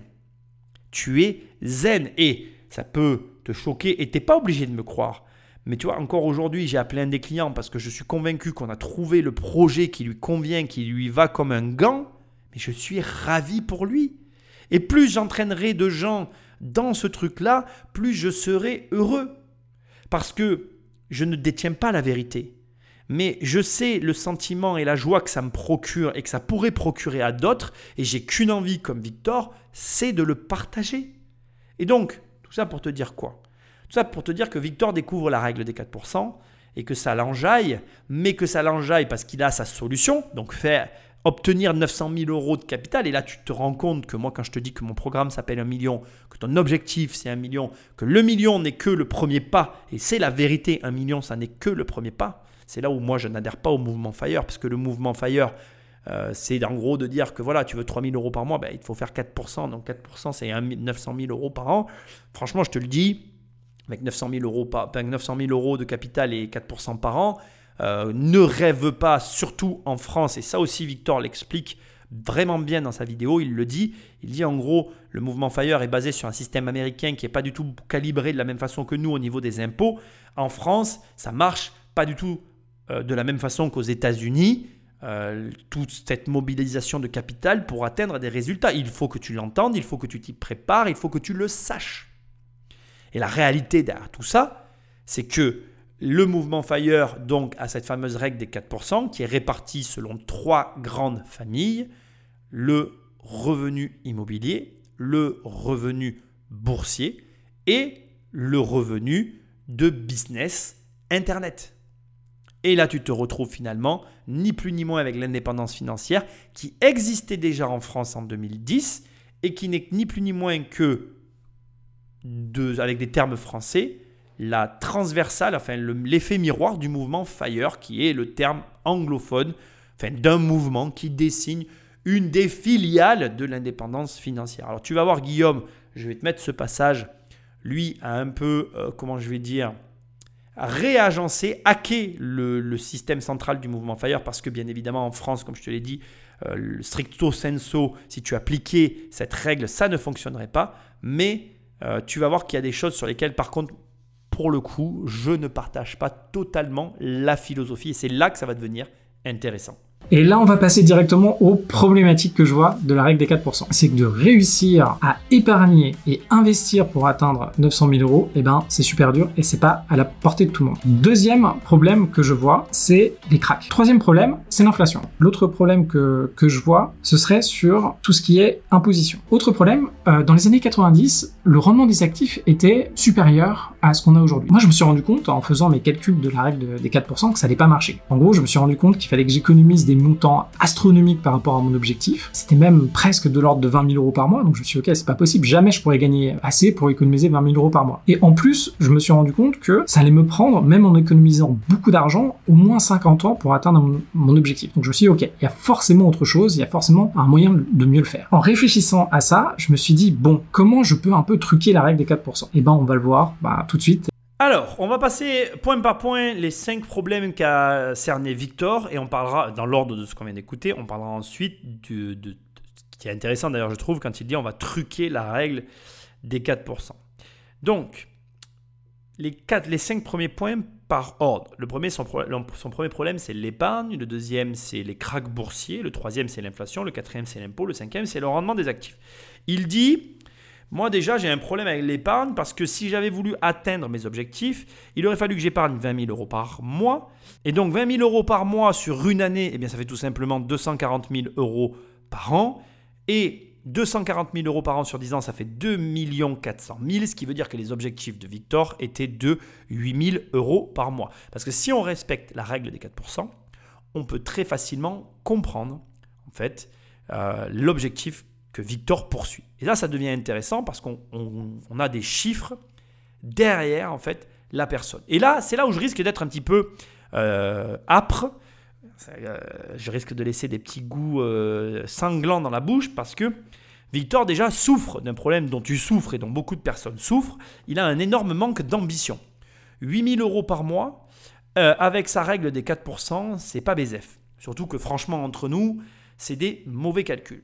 Et le premier problème que je vais souligner du mouvement FIRE, c'est l'orientation dès le début du mouvement de son disciple. C'est-à-dire que dès le départ, le mouvement FIRE, avec la règle des 4%, il implique de façon quasiment automatique le problème qu'a cerné Victor, enfin qu'a imaginé cerner Victor, lorsque dans la cinquième catégorie, il dit le rendement des actifs ont baissé depuis les années 90. C'est complètement faux.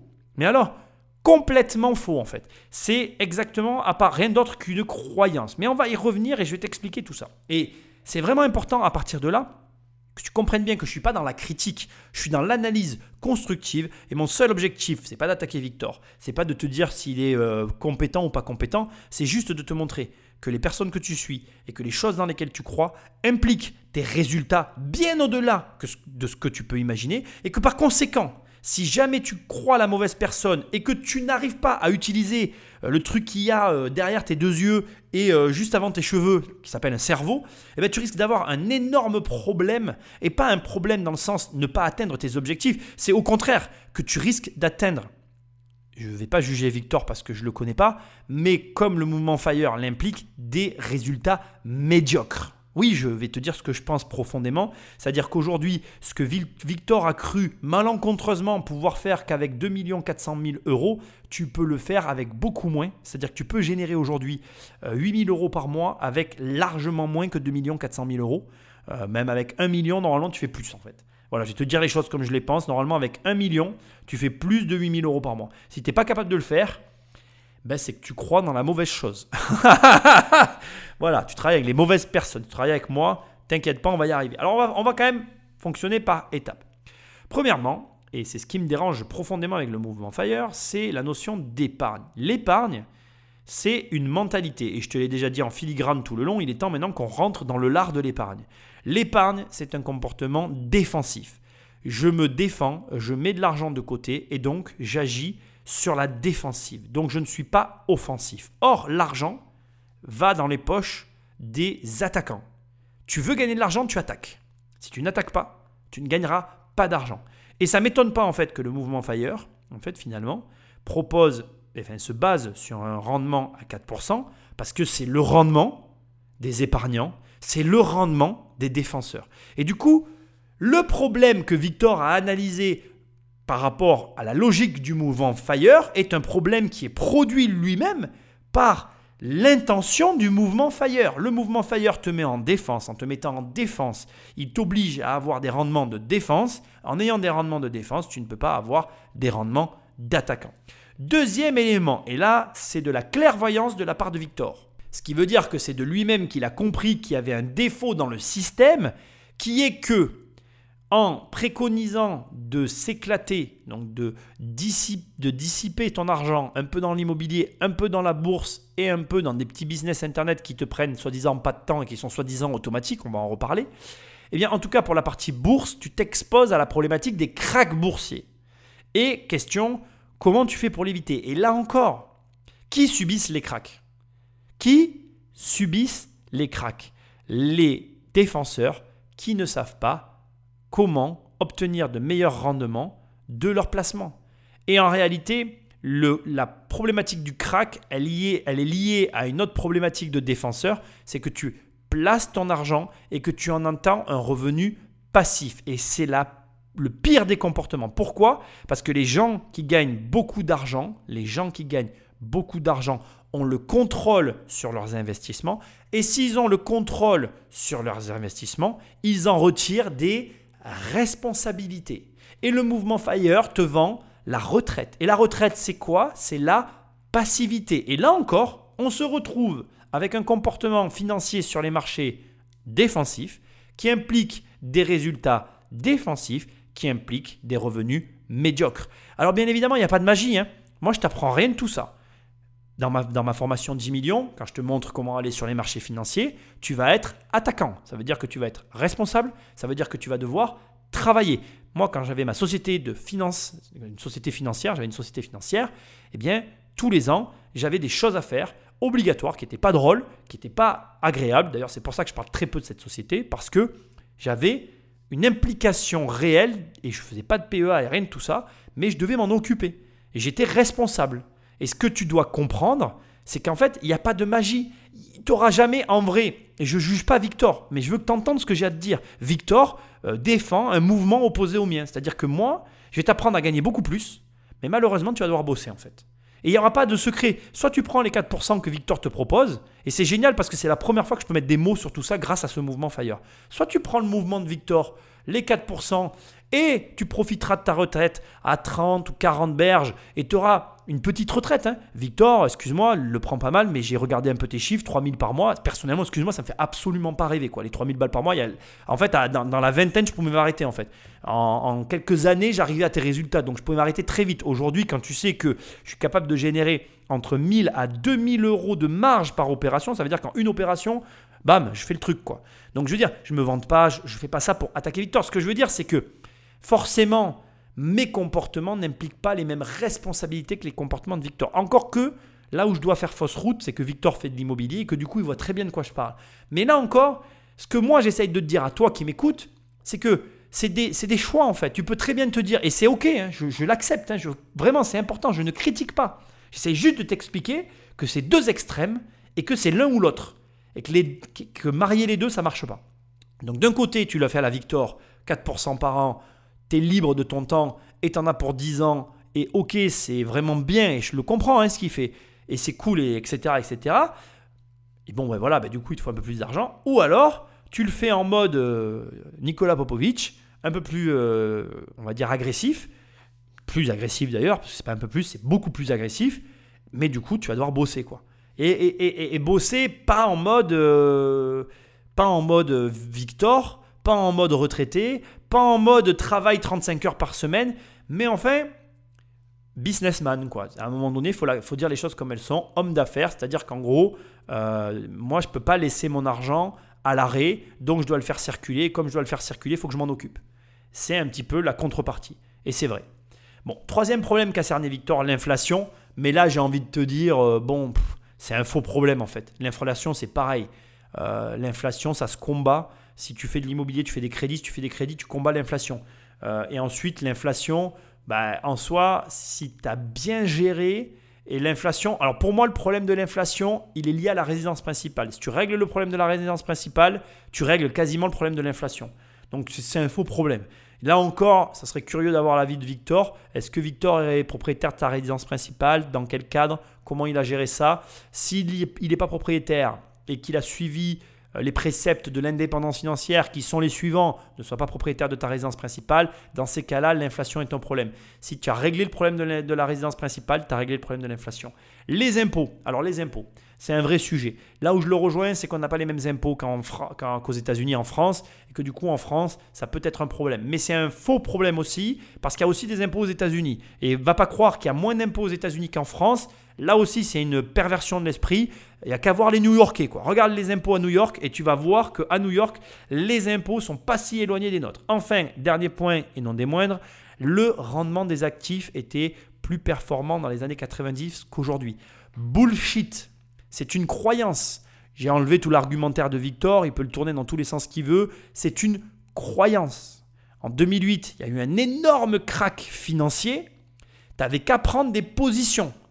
Et là, on est à l'orée d'un prochain crack financier. On le sait tous, parce que les arbres ne montent pas jusqu'au ciel. Et quand tu vois les prix qu'on a atteints aujourd'hui, c'est délirant et c'est soutenu par une économie fantoche. C'est pas le problème, mais c'est la réalité. C'est la monnaie de singe aujourd'hui qui circule sur les marchés. Il y aura un autre crack et il va y avoir des actions au rabais. Donc ça, c'est du pipeau. Et fais très attention quand les gens parlent d'être capable de faire la distinction entre leurs croyances et la réalité. Et d'ailleurs, je t'invite, parce que c'est quelque chose que je fais aujourd'hui qui marche diablement bien et qui est excellentissime. Quand quelqu'un te parle, et qu'il te parle et que tu identifies une croyance et qu'il est affirmatif, fort, fort, fort, tu lui dis Attends, je t'arrête direct, c'est une croyance. Donc là, tout de suite, il va dire Ah non, non, c'est pas une croyance parce que tu le laisses parler et tu lui dis Non, non, je t'arrête encore, c'est ce que tu crois. La vérité, c'est que tu n'as aucune preuve, ça n'est pas vrai. Et là, tu vas voir, c'est marrant. Si tu insistes toi aussi, au bout de 2-3 fois, ses remparts vont céder, il va reconnaître que c'est une croyance et tu vas pouvoir discuter avec lui normalement. Et c'est pas la peine de prendre les gens de front, même si tu n'es pas d'accord. Tu leur fais juste, tu leur signales juste qu'en fait c'est une croyance. Là, en fait, vraisemblablement, c'est une croyance. Moi, mes actifs sont très rentables actuellement.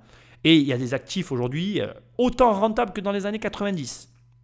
Donc tout ça, c'est du flanc en fait, c'est des croyances. Et la vérité que je dois te dire maintenant et qui nous intéresse le plus dans le passage qu'on vient d'écouter, c'est la fin en fait. Victor s'est rendu compte au bout, du, au bout de, de, ses recherches qu'il n'arriverait pas au résultat qu'il convoitait. Et c'est là qu'il a commencé par ses propres moyens à chercher la solution qui lui permettrait d'atteindre son objectif. Et ce que je veux que tu notes dans un coin de ta tête, c'est que le comportement de Victor, là, sur cette dernière partie, c'est le comportement que tu cherches dans ta vie, en fait. Il faut que tu trouves quelque chose qui te motive suffisamment pour être prêt à aller au-delà de toutes tes limites. Et quand tu as trouvé cette chose, il faut que tu souhaites ardemment trouver sur ta route un problème suffisamment euh, dérangeant pour, comme Victor l'a fait, découvrir la propre solution, celle qui te permettra à toi et à toi seul d'atteindre l'objectif que tu convoitais au départ. Et je veux que tu comprennes vraiment que le processus qui vient de se passer ici, dans tous les cas, et malgré le fait que le mouvement Fire ne soit pas de la même veine que mon mouvement à moi, qui est le mouvement 10 millions, eh bien, il faut que tu comprennes que ces deux mouvements, même malgré qu'ils s'opposent, partagent cette philosophie commune que je ne peux pas t'apprendre, qui doit consister à t'amener à trouver dans tes propres ressources, par rapport à ta propre situation, la solution qui t'amènera au résultat que tu convoites. Et ça, par contre, c'est le Graal en matière financière.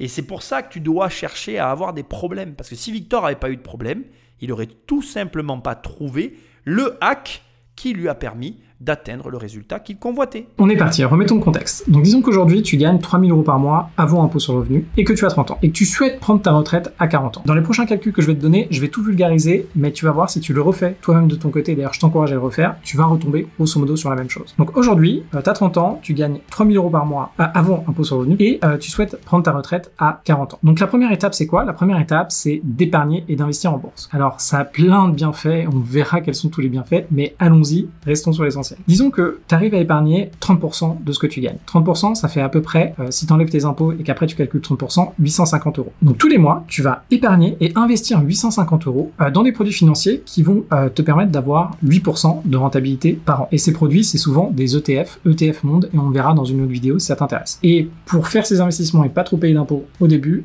tu vas utiliser des enveloppes comme le PEA, on verra une autre fois ce que c'est. Si tous les mois tu épargnes, tu investis à peu près 850 euros, enfin 850 euros tous les mois, tu vas au bout de 10 ans, réussir à avoir de côté à peu près 150 000 euros. Deuxième étape, tu vas utiliser ce qui s'appelle l'effet de levier. Donc, c'est ta capacité à pouvoir emprunter de l'argent grâce à ton salaire et à faire des investissements. Donc, ça, ça fonctionne sur l'immobilier. Donc, ce que tu vas faire, quand tu gagnes 3 000 euros par mois avant impôt sur revenu, tu peux emprunter à peu près 250 000 euros. Là, ton objectif, ça va être que ces 250 000 euros que tu peux emprunter, ça va être de les investir dans des investissements locatifs avec un rendement brut entre 11 et 14% On verra aussi ce que ça veut dire. Si tu fais ça, en fait, vu que tes investissements seront tellement rentables, la banque, quand elle va te parler, elle va se dire ah tiens, finalement il arrive à faire de très bons investissements, il gagne plus d'argent, donc vu qu'il gagne plus d'argent, il va pouvoir investir plus. Et en réalité, au lieu de pouvoir juste emprunter 250 000 euros, tu vas pouvoir monter jusqu'à 630 000 euros à peu près, voire un peu plus. Une fois que tu as fait ça, ces investissements immobiliers vont te générer de l'argent parce que tu vas avoir des investissements immobiliers tellement rentables que tous les mois ça va te verser quelque chose. Et là, si on fait un calcul, grosse maille, tu vas arriver à peu près à 1200, 1250 euros par mois dans ta poche après impôt, après tout. C'est-à-dire que ton investissement immobilier, tu vas investir dans un appartement par exemple, tu vas louer à quelqu'un, ce loyer, moins tes mensualités d'emprunt, moins les charges de propriétaire, moins les charges de gestion de ton appartement, moins les impôts, etc., il te restera de l'argent. Et si tu t'en achètes plusieurs, il va te rester donc tes 1200, 1250 euros. Tu arrives tous les mois à épargner à peu près 850. Tu arrives euh, tous les mois à générer 1200, 1250 euros. Et ce que tu gères avec l'immobilier, là on passe à la troisième étape, tu vas le réinvestir en bourse. Et du coup, là en bourse, tu seras à peu près à 2000 euros par mois. Chaque mois, tu vas réussir à investir 2000 euros en bourse. Et là, vous vous rappelez, on retombe un peu sur euh, la règle des 4%, on, on, voit qu'on arrive à investir de plus en plus. Donc là, bien sûr, on estime que euh, en un an, euh, dès le début, tu arrives à trouver tous ces investissements, à tous les faire d'un seul coup et à pouvoir mettre de l'argent de côté tous les mois. C'est on grossit un peu le trait. À la fin, tu vas réussir au bout de 10 ans, en faisant ton investissement à 8% par an, tu vas réussir à atteindre 370 000 euros, 400 000 euros. Donc ça y est, au bout de 10 ans, tu auras à peu près 400 000 euros d'investir en bourse. Donc là, c'est super. Ces 400 000 euros en bourse vont te verser à peu près 1200 euros. Là où est-ce que tu en es? T'en es finalement à la bourse qui te verse 1200 euros et l'immobilier qui te verse 1200, 1250 euros. Du coup, là, tu vas arriver, si tu sommes les deux, à avoir 2500 euros tous les mois. Et là, ce qui est fantastique, c'est qu'il te manque juste 500 euros. Et ces 500 euros là, eh bien, tu pourras les chercher en créant un side business, donc un business en ligne qui te rapporte de l'argent. Donc ça peut être euh, création de newsletter, ça peut être vendre des produits sur un site e-commerce, ça peut être plein de choses. Vendre un livre euh, sur euh, l'indépendance financière et le mouvement Fire, faire des vidéos YouTube et essayer de proposer tes formations, ça peut être plein de choses. Quand j'ai écouté ça, j'avais tellement envie de le, de le dire en fait. Et, et, et donc, alors, Là, on arrive à la fin de la vidéo, hein, à la fin de la vidéo, à la fin de la vidéo de Victor et à la fin du podcast, mais c'est pas fini. C'est là où le bas blesse en fait. Pour moi, en tout cas, de mon point de vue à moi, c'était parfait jusque-là. Pourquoi? Parce que euh, quand on te dit, ben voilà, tu arrives à 2500 euros, bon, ben il te manque 500, bon, ben c'est bon, fais un truc en ligne, quoi.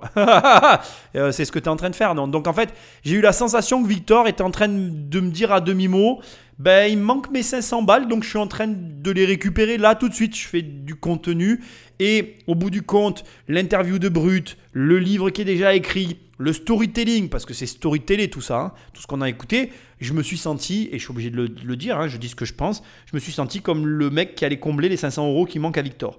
Mais ça, c'est sûrement faux, et euh, c'est mon impression, et peut-être que j'ai tort de le dire, donc Victor, si tu le prends mal, pardon, mais c'est quand même ce que j'ai ressenti à ce moment-là dans ta vidéo. Et au demeurant, maintenant, on va passer étape par étape à ce que je pense de tout ça. Alors, premièrement, euh, l'épargne, je te l'ai dit tout à l'heure, attitude défensive.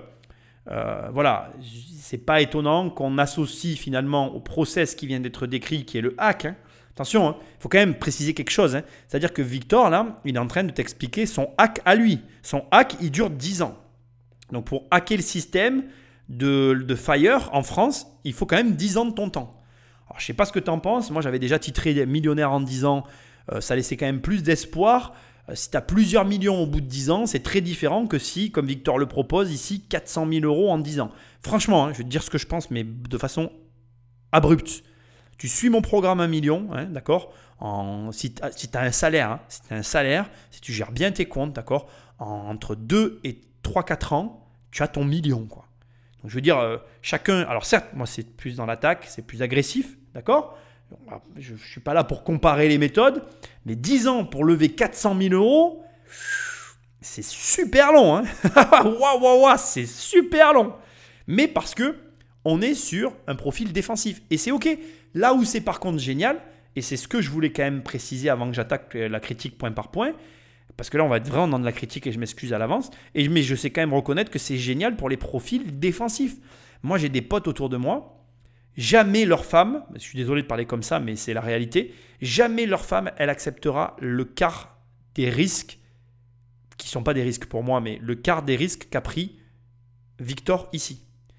Alors qu'il n'a pas pris de risque. Hein. À mes yeux, c'est vraiment là ce qu'a fait Victor dans, le, dans, la famille des, des parcours sans, aucune, euh, sans aucun potentiel de danger. C'est vraiment le parcours de Victor. Quoi. Je veux dire, c'est le parcours euh, bleu par excellence. quoi. C'est la piste verte et la piste bleue, euh, les deux en même temps, tu es sûr d'arriver en bas. Si tu tombes, c'est parce que tu t'es jeté par terre. Et tu t'es pas fait mal, tu l'as fait parce que tu voulais voir ce que ça pouvait faire. Donc c'est vraiment pas une critique dans le sens euh, premier du terme. Moi je vais critiquer par rapport à ma façon de voir les choses, mais je ne critique pas dans le sens c'est pas bien, parce que je sais qu'il y a des personnes qui ont besoin de ce genre de truc là. Et là, le système Fire avec le hack de Victor est excellentissime. Si tu es une personne qui veut prendre zéro risque, qui n'est pas en mode euh, je veux pas avoir des millions d'euros quand je serai plus âgé, euh, ça me gêne pas d'avoir l'argent à ma retraite, si c'est ce genre de, de, message que tu as en tête et qui circule dans ton cerveau, effectivement, ma manière de travailler n'est pas la bonne et la manière de travailler de Victor est la bonne. Maintenant, si tu n'as pas envie d'attendre 10 ans, si tu as envie que ça bouge un peu, si tu as envie d'avoir des choses à raconter et si tu n'as pas peur de prendre un peu des risques, viens swinguer avec moi, ça sera plus drôle. Hein. Bref. Donc, on part sur une base d'épargne de 850 euros en mettant ton argent dans les ETF Monde et en produisant avec les ETF Monde des intérêts. Alors, les ETF, rapidement, l'ETF, c'est un support multi-action. C'est-à-dire qu'en gros, tu donnes ton argent à une entreprise qui constitue un portefeuille. Ce portefeuille est constitué de différentes actions dans le monde et on essaye de reproduire les performances d'un indice. Typiquement, c'est tout ce que je déteste. C'est-à-dire qu'en gros, tu donnes ton argent à une tierce personne et tu fermes les yeux en espérant qu'elle fasse mieux que toi. Personnellement, quand je me plante, j'aime pouvoir dire que je me suis planté. Et j'assume. J'ai horreur de me dire Ah ouais, j'ai mis mon argent sur un ETF et finalement c'est le gestionnaire, tu comprends, c'est pas ma faute. Je peux pas, je supporte pas, je déteste, c'est ça me fait gerber, euh, là je me sens pas bien, ça tourne dans ma tête, rien que d'y penser, je sais même pas comment tu peux dire ça. Mais je veux le préciser, j'ai tort. Et oui, je veux le dire. Parce que je connais des gens autour de moi, des personnes qui sont venues ici que j'apprécie complètement, qui font de l'ETF. Je sais que ça marche. C'est juste que moi, je ne supporte pas. C'est viscéral. C'est-à-dire que je sais que j'ai tort. Je sais que ça marche, mais je peux pas. Je ne peux pas. Je ne peux pas mettre mon argent dans ce truc-là. C'est impossible. Je préfère encore les crypto-monnaies. Je préfère encore euh, la bourse. Je préfère tout ce que tu veux, mais ça, je peux pas. Je ne supporte pas. Ça va dans, dans ma tête, c'est rangé dans la même catégorie que les SCPI. C'est-à-dire que je me considère comme un gestionnaire, je suis un gestionnaire, je supporte les conséquences de mes actes. Je ne peux pas donner mon argent à quelqu'un qui fait quelque chose avec mon argent et sur lequel je n'ai pas la main. Donc ETF, euh, e euh, SCPI, assurance vie, c'est même pas la peine de m'en parler en fait. C'est juste inenvisageable. À la limite, dans le cadre d'un deal, encadré par un prêt, oh, tu vois ce que je veux dire. Dans un, voilà, dans un, dans un deal, ça peut peut-être passer avec une assurance vie parce que ça se pratique et c'est pas inaudible complètement. Il faut vraiment voir le cadre du deal dans lequel je me retrouverai euh, embarqué du truc. Mais, mais, mais, mais, mais, mais, mais, mais, mais, mais, je te le dis direct, voilà, la première étape déjà pour moi c'est impossible. Tu vois, moi je, je suis Victor en 2010, je fais des recherches sur internet, je tombe sur le truc, déjà j'ai fermé mon ordinateur, je me suis barré, tu vois. Donc voilà. Mais bon, je le comprends au demeurant, mais première étape, 850 euros d'épargne ETF Monde, je commence à générer des dividendes. Ceci étant, je veux quand même que tu l'entendes, tu peux faire ça avec des actions et si tu es bon, tu peux bénéficier de l'effet de levier de l'action. Je dis ça, je dirais. Deuxième étape, le levier bancaire, l'immobilier, bien évidemment, on l'a déjà retrouvé plusieurs fois dans l'émission, ça ne m'étonne pas de le retrouver comme à chaque fois. Et là, après nous avoir dit qu'il n'y avait que des bonnes rentabilités dans les années 90, il nous sort de son chapeau un, 11 à 14%. J'avais presque envie de rire quand il l'a dit, mais je ne pouvais pas parce qu'il fallait que je l'écoute. Et là, il nous dit, si tu le fais, tu vas pouvoir le faire deux fois. Bon, ben, là pareil, moi je te le dis, tu peux en fait le faire trois fois, ça va dépendre de plein d'éléments, mais c'est toujours une question de perspective. Moi, je suis un spécialiste. L'immobilier, c'est mon métier. Encore une fois, c'est certain que si tu mets de l'argent dans des ETF et que tu ne le mets pas dans l'immobilier, tu pourras le faire que deux fois. Est-ce que, et c'est là que se pose la question, se disperser est réellement intelligent, surtout quand tu n'as pas d'argent? Personnellement, je ne crois pas. Maintenant, Victor qui a un discours opposé, peut-être qu'il a raison. Ce serait intéressant de voir en 10 ans combien il a généré. Et euh, ça serait intéressant de voir d'ailleurs, si je lui demandais en 10 ans combien tu as généré, j'aimerais bien voir le montant euh, qu'il va, me, mettre en avant. Est-ce qu'il va me parler de ses revenus mensuels ou est-ce qu'il va me parler de son capital généré? Question intéressante. Je n'aurai pas la réponse, mais question intéressante. Dernier élément, et c'est là où le hack se met en place, il utilise la marge dégagée par ses revenus locatifs pour les réinvestir dans son ETF Monde et pour finalement accroître la vitesse de retour sur investissement de ces fameuses et de ces fameuses ETF et là, après, il finit en nous disant c'est magique parce que très rapidement, tu commences à gagner de l'argent. Alors, déjà, ce qu'il faut comprendre, c'est que moi, j'ai plus une stratégie de split. Donc, c'est-à-dire que moi, je vais euh, splitter mon argent, le, le réinvestir dans d'autres domaines. Et si je devais donner un ordre, si je devais utiliser la même méthodologie que la méthode FIRE en trois étapes simples, moi, en un, je mettrais directement l'immobilier, d'accord? En premier, je mettrais l'immobilier. En deux, je mettrai l'entrepreneuriat, c'est-à-dire que je te ferai investir dans des entreprises. Et en trois, je reprendrai l'argent de tes entreprises pour réinvestir dans l'immobilier. Et en fait, avec le niveau de revenu que tu vas dégager qui sera démultiplié, parce que pour avoir du recul, parce que je suis à 20, j'ai atteint les 20 ans d'expérience, je peux t'assurer que la quatrième étape, par contre, c'est là où tu peux commencer à pouvoir splitter violent, c'est-à-dire que tu vas pouvoir envoyer ton argent, moi j'en suis là aujourd'hui, la quatrième étape, tu peux envoyer ton argent sur plein d'actifs différents et tu as, accès à de nouveaux actifs qui sont hyper intéressants, comme notamment les investissements à l'étranger, qui te permettent d'accélérer très fort. Et c'est là où ça deviendrait intéressant, c'est-à-dire que là où Victor s'arrête, moi j'aimerais savoir la suite, sur quoi ça débouche. Parce que en étant un généraliste, comme, comme il l'est devenu finalement, finalement, tu ne fais que survoler les choses. Et quel est le, quel est le profil? Alors, je le connais, il te conseille un PEA. Est-ce que tu crois qu'avec un PEA, tu vas t'ouvrir des possibilités bancaires? Moi, je crois pas. Moi, j'avais une société financière. J'avais des possibilités bancaires derrière, que j'ai fermées aujourd'hui parce que je me suis recentré sur d'autres activités. Mais je pouvais aller lever du financement. Donc, là où lui, il voit finalement un avantage de par la pluralité de ses revenus, moi je vois un inconvénient de par l'impossibilité d'atteindre des seuils de rentabilité très élevés parce que tu n'es pas spécialisé. Mais là où on est d'accord lui et moi, et je dois quand même le préciser, c'est que dans les deux cas, le bénéfice de tes actions t'amène dans tous les cas à te détacher de tes revenus. Et ce point-là, là encore, on est d'accord tous les deux, ça reste au bout du compte l'élément qu'on poursuit tous dans le make money, c'est le fuck money. Le fuck money, c'est quoi? C'est le pouvoir de dire non. Et je te renvoie à une des premières leçons que je t'ai presque appris sur, ce podcast avec le boulanger de San Francisco. Si tu l'as pas vu, écoutez, pardon, écoute-le. C'est un podcast euh, génialissime et qui a le plaisir de t'enseigner en profondeur le pouvoir du non. Avoir de l'argent, c'est t'autoriser finalement à faire ce que tu veux quand tu veux en ne dépendant de personne. Et là aussi, je peux témoigner même, de la même façon que Victor, sincèrement, ça n'a pas de prix. Ça n'a pas de prix. Je ne dépends de personne, je fais ce que je veux quand je veux, et c'est génial. Et au final, je suis d'accord avec lui, tu dois poursuivre cet objectif coûte que coûte. Après, la méthode, ben comme je te l'ai dit, voilà, chacun sa méthode, je ne la dénigre pas. Je t'ai amené les critiques que je pouvais formuler sur sa manière de faire, mais il y a des critiques à formuler sur la mienne. Par exemple, moi dans mon cas, je prends beaucoup plus de risques. Et je peux te le dire, j'ai pas honte de le dire, j'ai perdu de l'argent dans ma carrière. J'ai perdu de l'argent. J'en ai beaucoup plus gagné que ce que j'en ai perdu, mais j'en ai perdu. Des 25 000 euros par-ci, des 25 000 euros par-là, des 10 000 euros sur des compromis et j'en passe des vertes et des pas mûres. Mais c'est normal en fait, parce que j'ai un comportement très agressif. Comportement qu'il n'a pas. Je suis certain, et je le mettrai presque de l'argent sur la table, que Victor a perdu moins d'argent que moi. J'en suis certain. Par contre, je suis certain aussi que j'en ai gagné plus que lui. Alors tu vas me répondre, Nicolas, ça fait 20 ans. C'est vrai, tu ne peux pas comparer 10 et 20 ans. Mais je suis certain que sur une période de 10 ans, j'ai généré plus d'argent que lui. Par contre, j'en ai perdu plus que lui. Et c'est là où ça devient intéressant, c'est le curseur, c'est là où tu dois le mettre. Quelle est ton aversion au risque? C'est une vraie question en fait.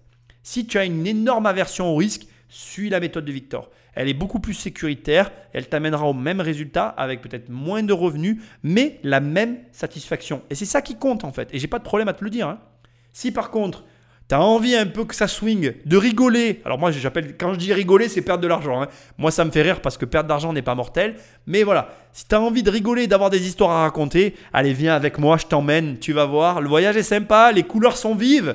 Et qu'est-ce qu'on rigole Donc là, si vous avez une chose à faire, c'est prendre franchement 2 minutes ou 30 minutes, voire plus si vous avez le temps, mais euh, de prendre une feuille de papier, et c'est important que ce soit une feuille de papier, et d'écrire qui vous voulez être dans 10 ans, et ce qui est important pour vous. Et vraiment comment vous, ce que vous voulez sentir quand vous vous levez. Et quand vous vous levez, imaginez, ben, vous habitez dans quel appartement? Les couleurs de l'appart, c'est quoi? Il ressemble à quoi? Votre chambre ressemble à quoi? Vous avez qui à côté de vous dans votre lit? Quelqu'un? Personne? Est-ce que vous avez des enfants ou pas? Est-ce que vous habitez à Paris, en province, à la campagne? Est-ce que vous habitez dans une autre ville dans le monde? Quand vous levez, comment vous voulez vous sentir? Est-ce que vous voulez vous sentir apaisé? Est-ce que vous voulez vous sentir en énergie? Euh, après, comment vous vivez votre vie? Est-ce que vous voulez... Euh, ben, peut-être oui, encore aujourd'hui, vous voulez une Porsche. Ben, notez que vous voulez une Porsche. Si vous voulez simplement être, euh, avoir une vie vraiment en, accord avec la nature, notez-le. Mais notez tout ça et indiquez vraiment comment vous voulez vous sentir, ce que vous voulez faire comme projet, avec qui vous voulez travailler, quel projet vous voulez réaliser. Parce que, croyez-moi, une fois que vous atteignez l'indépendance financière, vous allez quand même vouloir vous investir dans les choses qui vous tiennent à cœur. Certains d'entre vous, ce sera d'aller à la plage, oui. Et d'autres, ben, ce sera de mener des projets qui ont du sens. Et d'ailleurs, moi, c'est là-dessus que je suis. Bon, alors, on arrive à la fin de l'émission. Hein, c'est la fin. J'ai vraiment tout remonté un peu. Ça n'a ni queue ni tête. En fait, cette dernière partie que tu viens d'écouter, c'est la fin de la première vidéo que j'ai mis tout à l'heure. Enfin, j'ai tout mélangé. C'est pas très grave. Si tu as envie de faire des recherches sur Victor, tu feras tes propres recherches. J'ai fini par ça, ce passage qui est du passage de développement personnel, la visualisation. J'en ai déjà entendu parler. Et pour moi, tu vois, c'est vraiment euh, c'est très représentatif en fait. C'est-à-dire que, voilà, en gros, là encore une fois, je veux pas que tu, prennes, enfin, que tu prennes à la lettre ce que je vais te dire, mais il y a des personnes qui ont besoin de ça pour y arriver, d'autres qui n'en ont pas besoin. On a chacun nos propres croyances, on a chacun notre propre manière de mener notre barque. L'important, l'important, et c'est ce que je veux souligner, c'est ce que fait Victor là, c'est de trouver un outil, et c'est là-dessus que je veux finir. Il faut que tu trouves l'outil qui te permette de passer à l'action. Et je le dirai jamais assez en fait. Il faut pas que tu te leurres dans, dans, tout ça. La réalité, c'est que si l'outil pour passer à l'action, c'est d'écouter mes podcasts, tant mieux. Si l'outil, c'est de travailler avec Victor, travaille avec Victor, tant mieux. Si l'outil, c'est de prendre un cahier comme il le dit et de faire une visualisation, je sais pas quoi, vas-y. Mais fondamentalement, il faut que tu comprennes que peu importe le rêve que tu convoites, peu importe l'objectif que tu as là devant tes yeux, peu importe en fait, tu, je me fous de tout ça. Dans tous les cas, il faut que tu conviennes avec moi que pour atteindre cet objectif-là, il va falloir que tu aies des outils, des ressources et des connaissances. Et ces éléments-là, tu en as besoin. Quoi qu'il arrive dans la vie, on a toujours besoin d'outils, de ressources et de connaissances. Et de personnes même. Et la question que j'ai à te poser, c'est qu'est-ce que tu fais pour commencer à travailler sur ces besoins-là?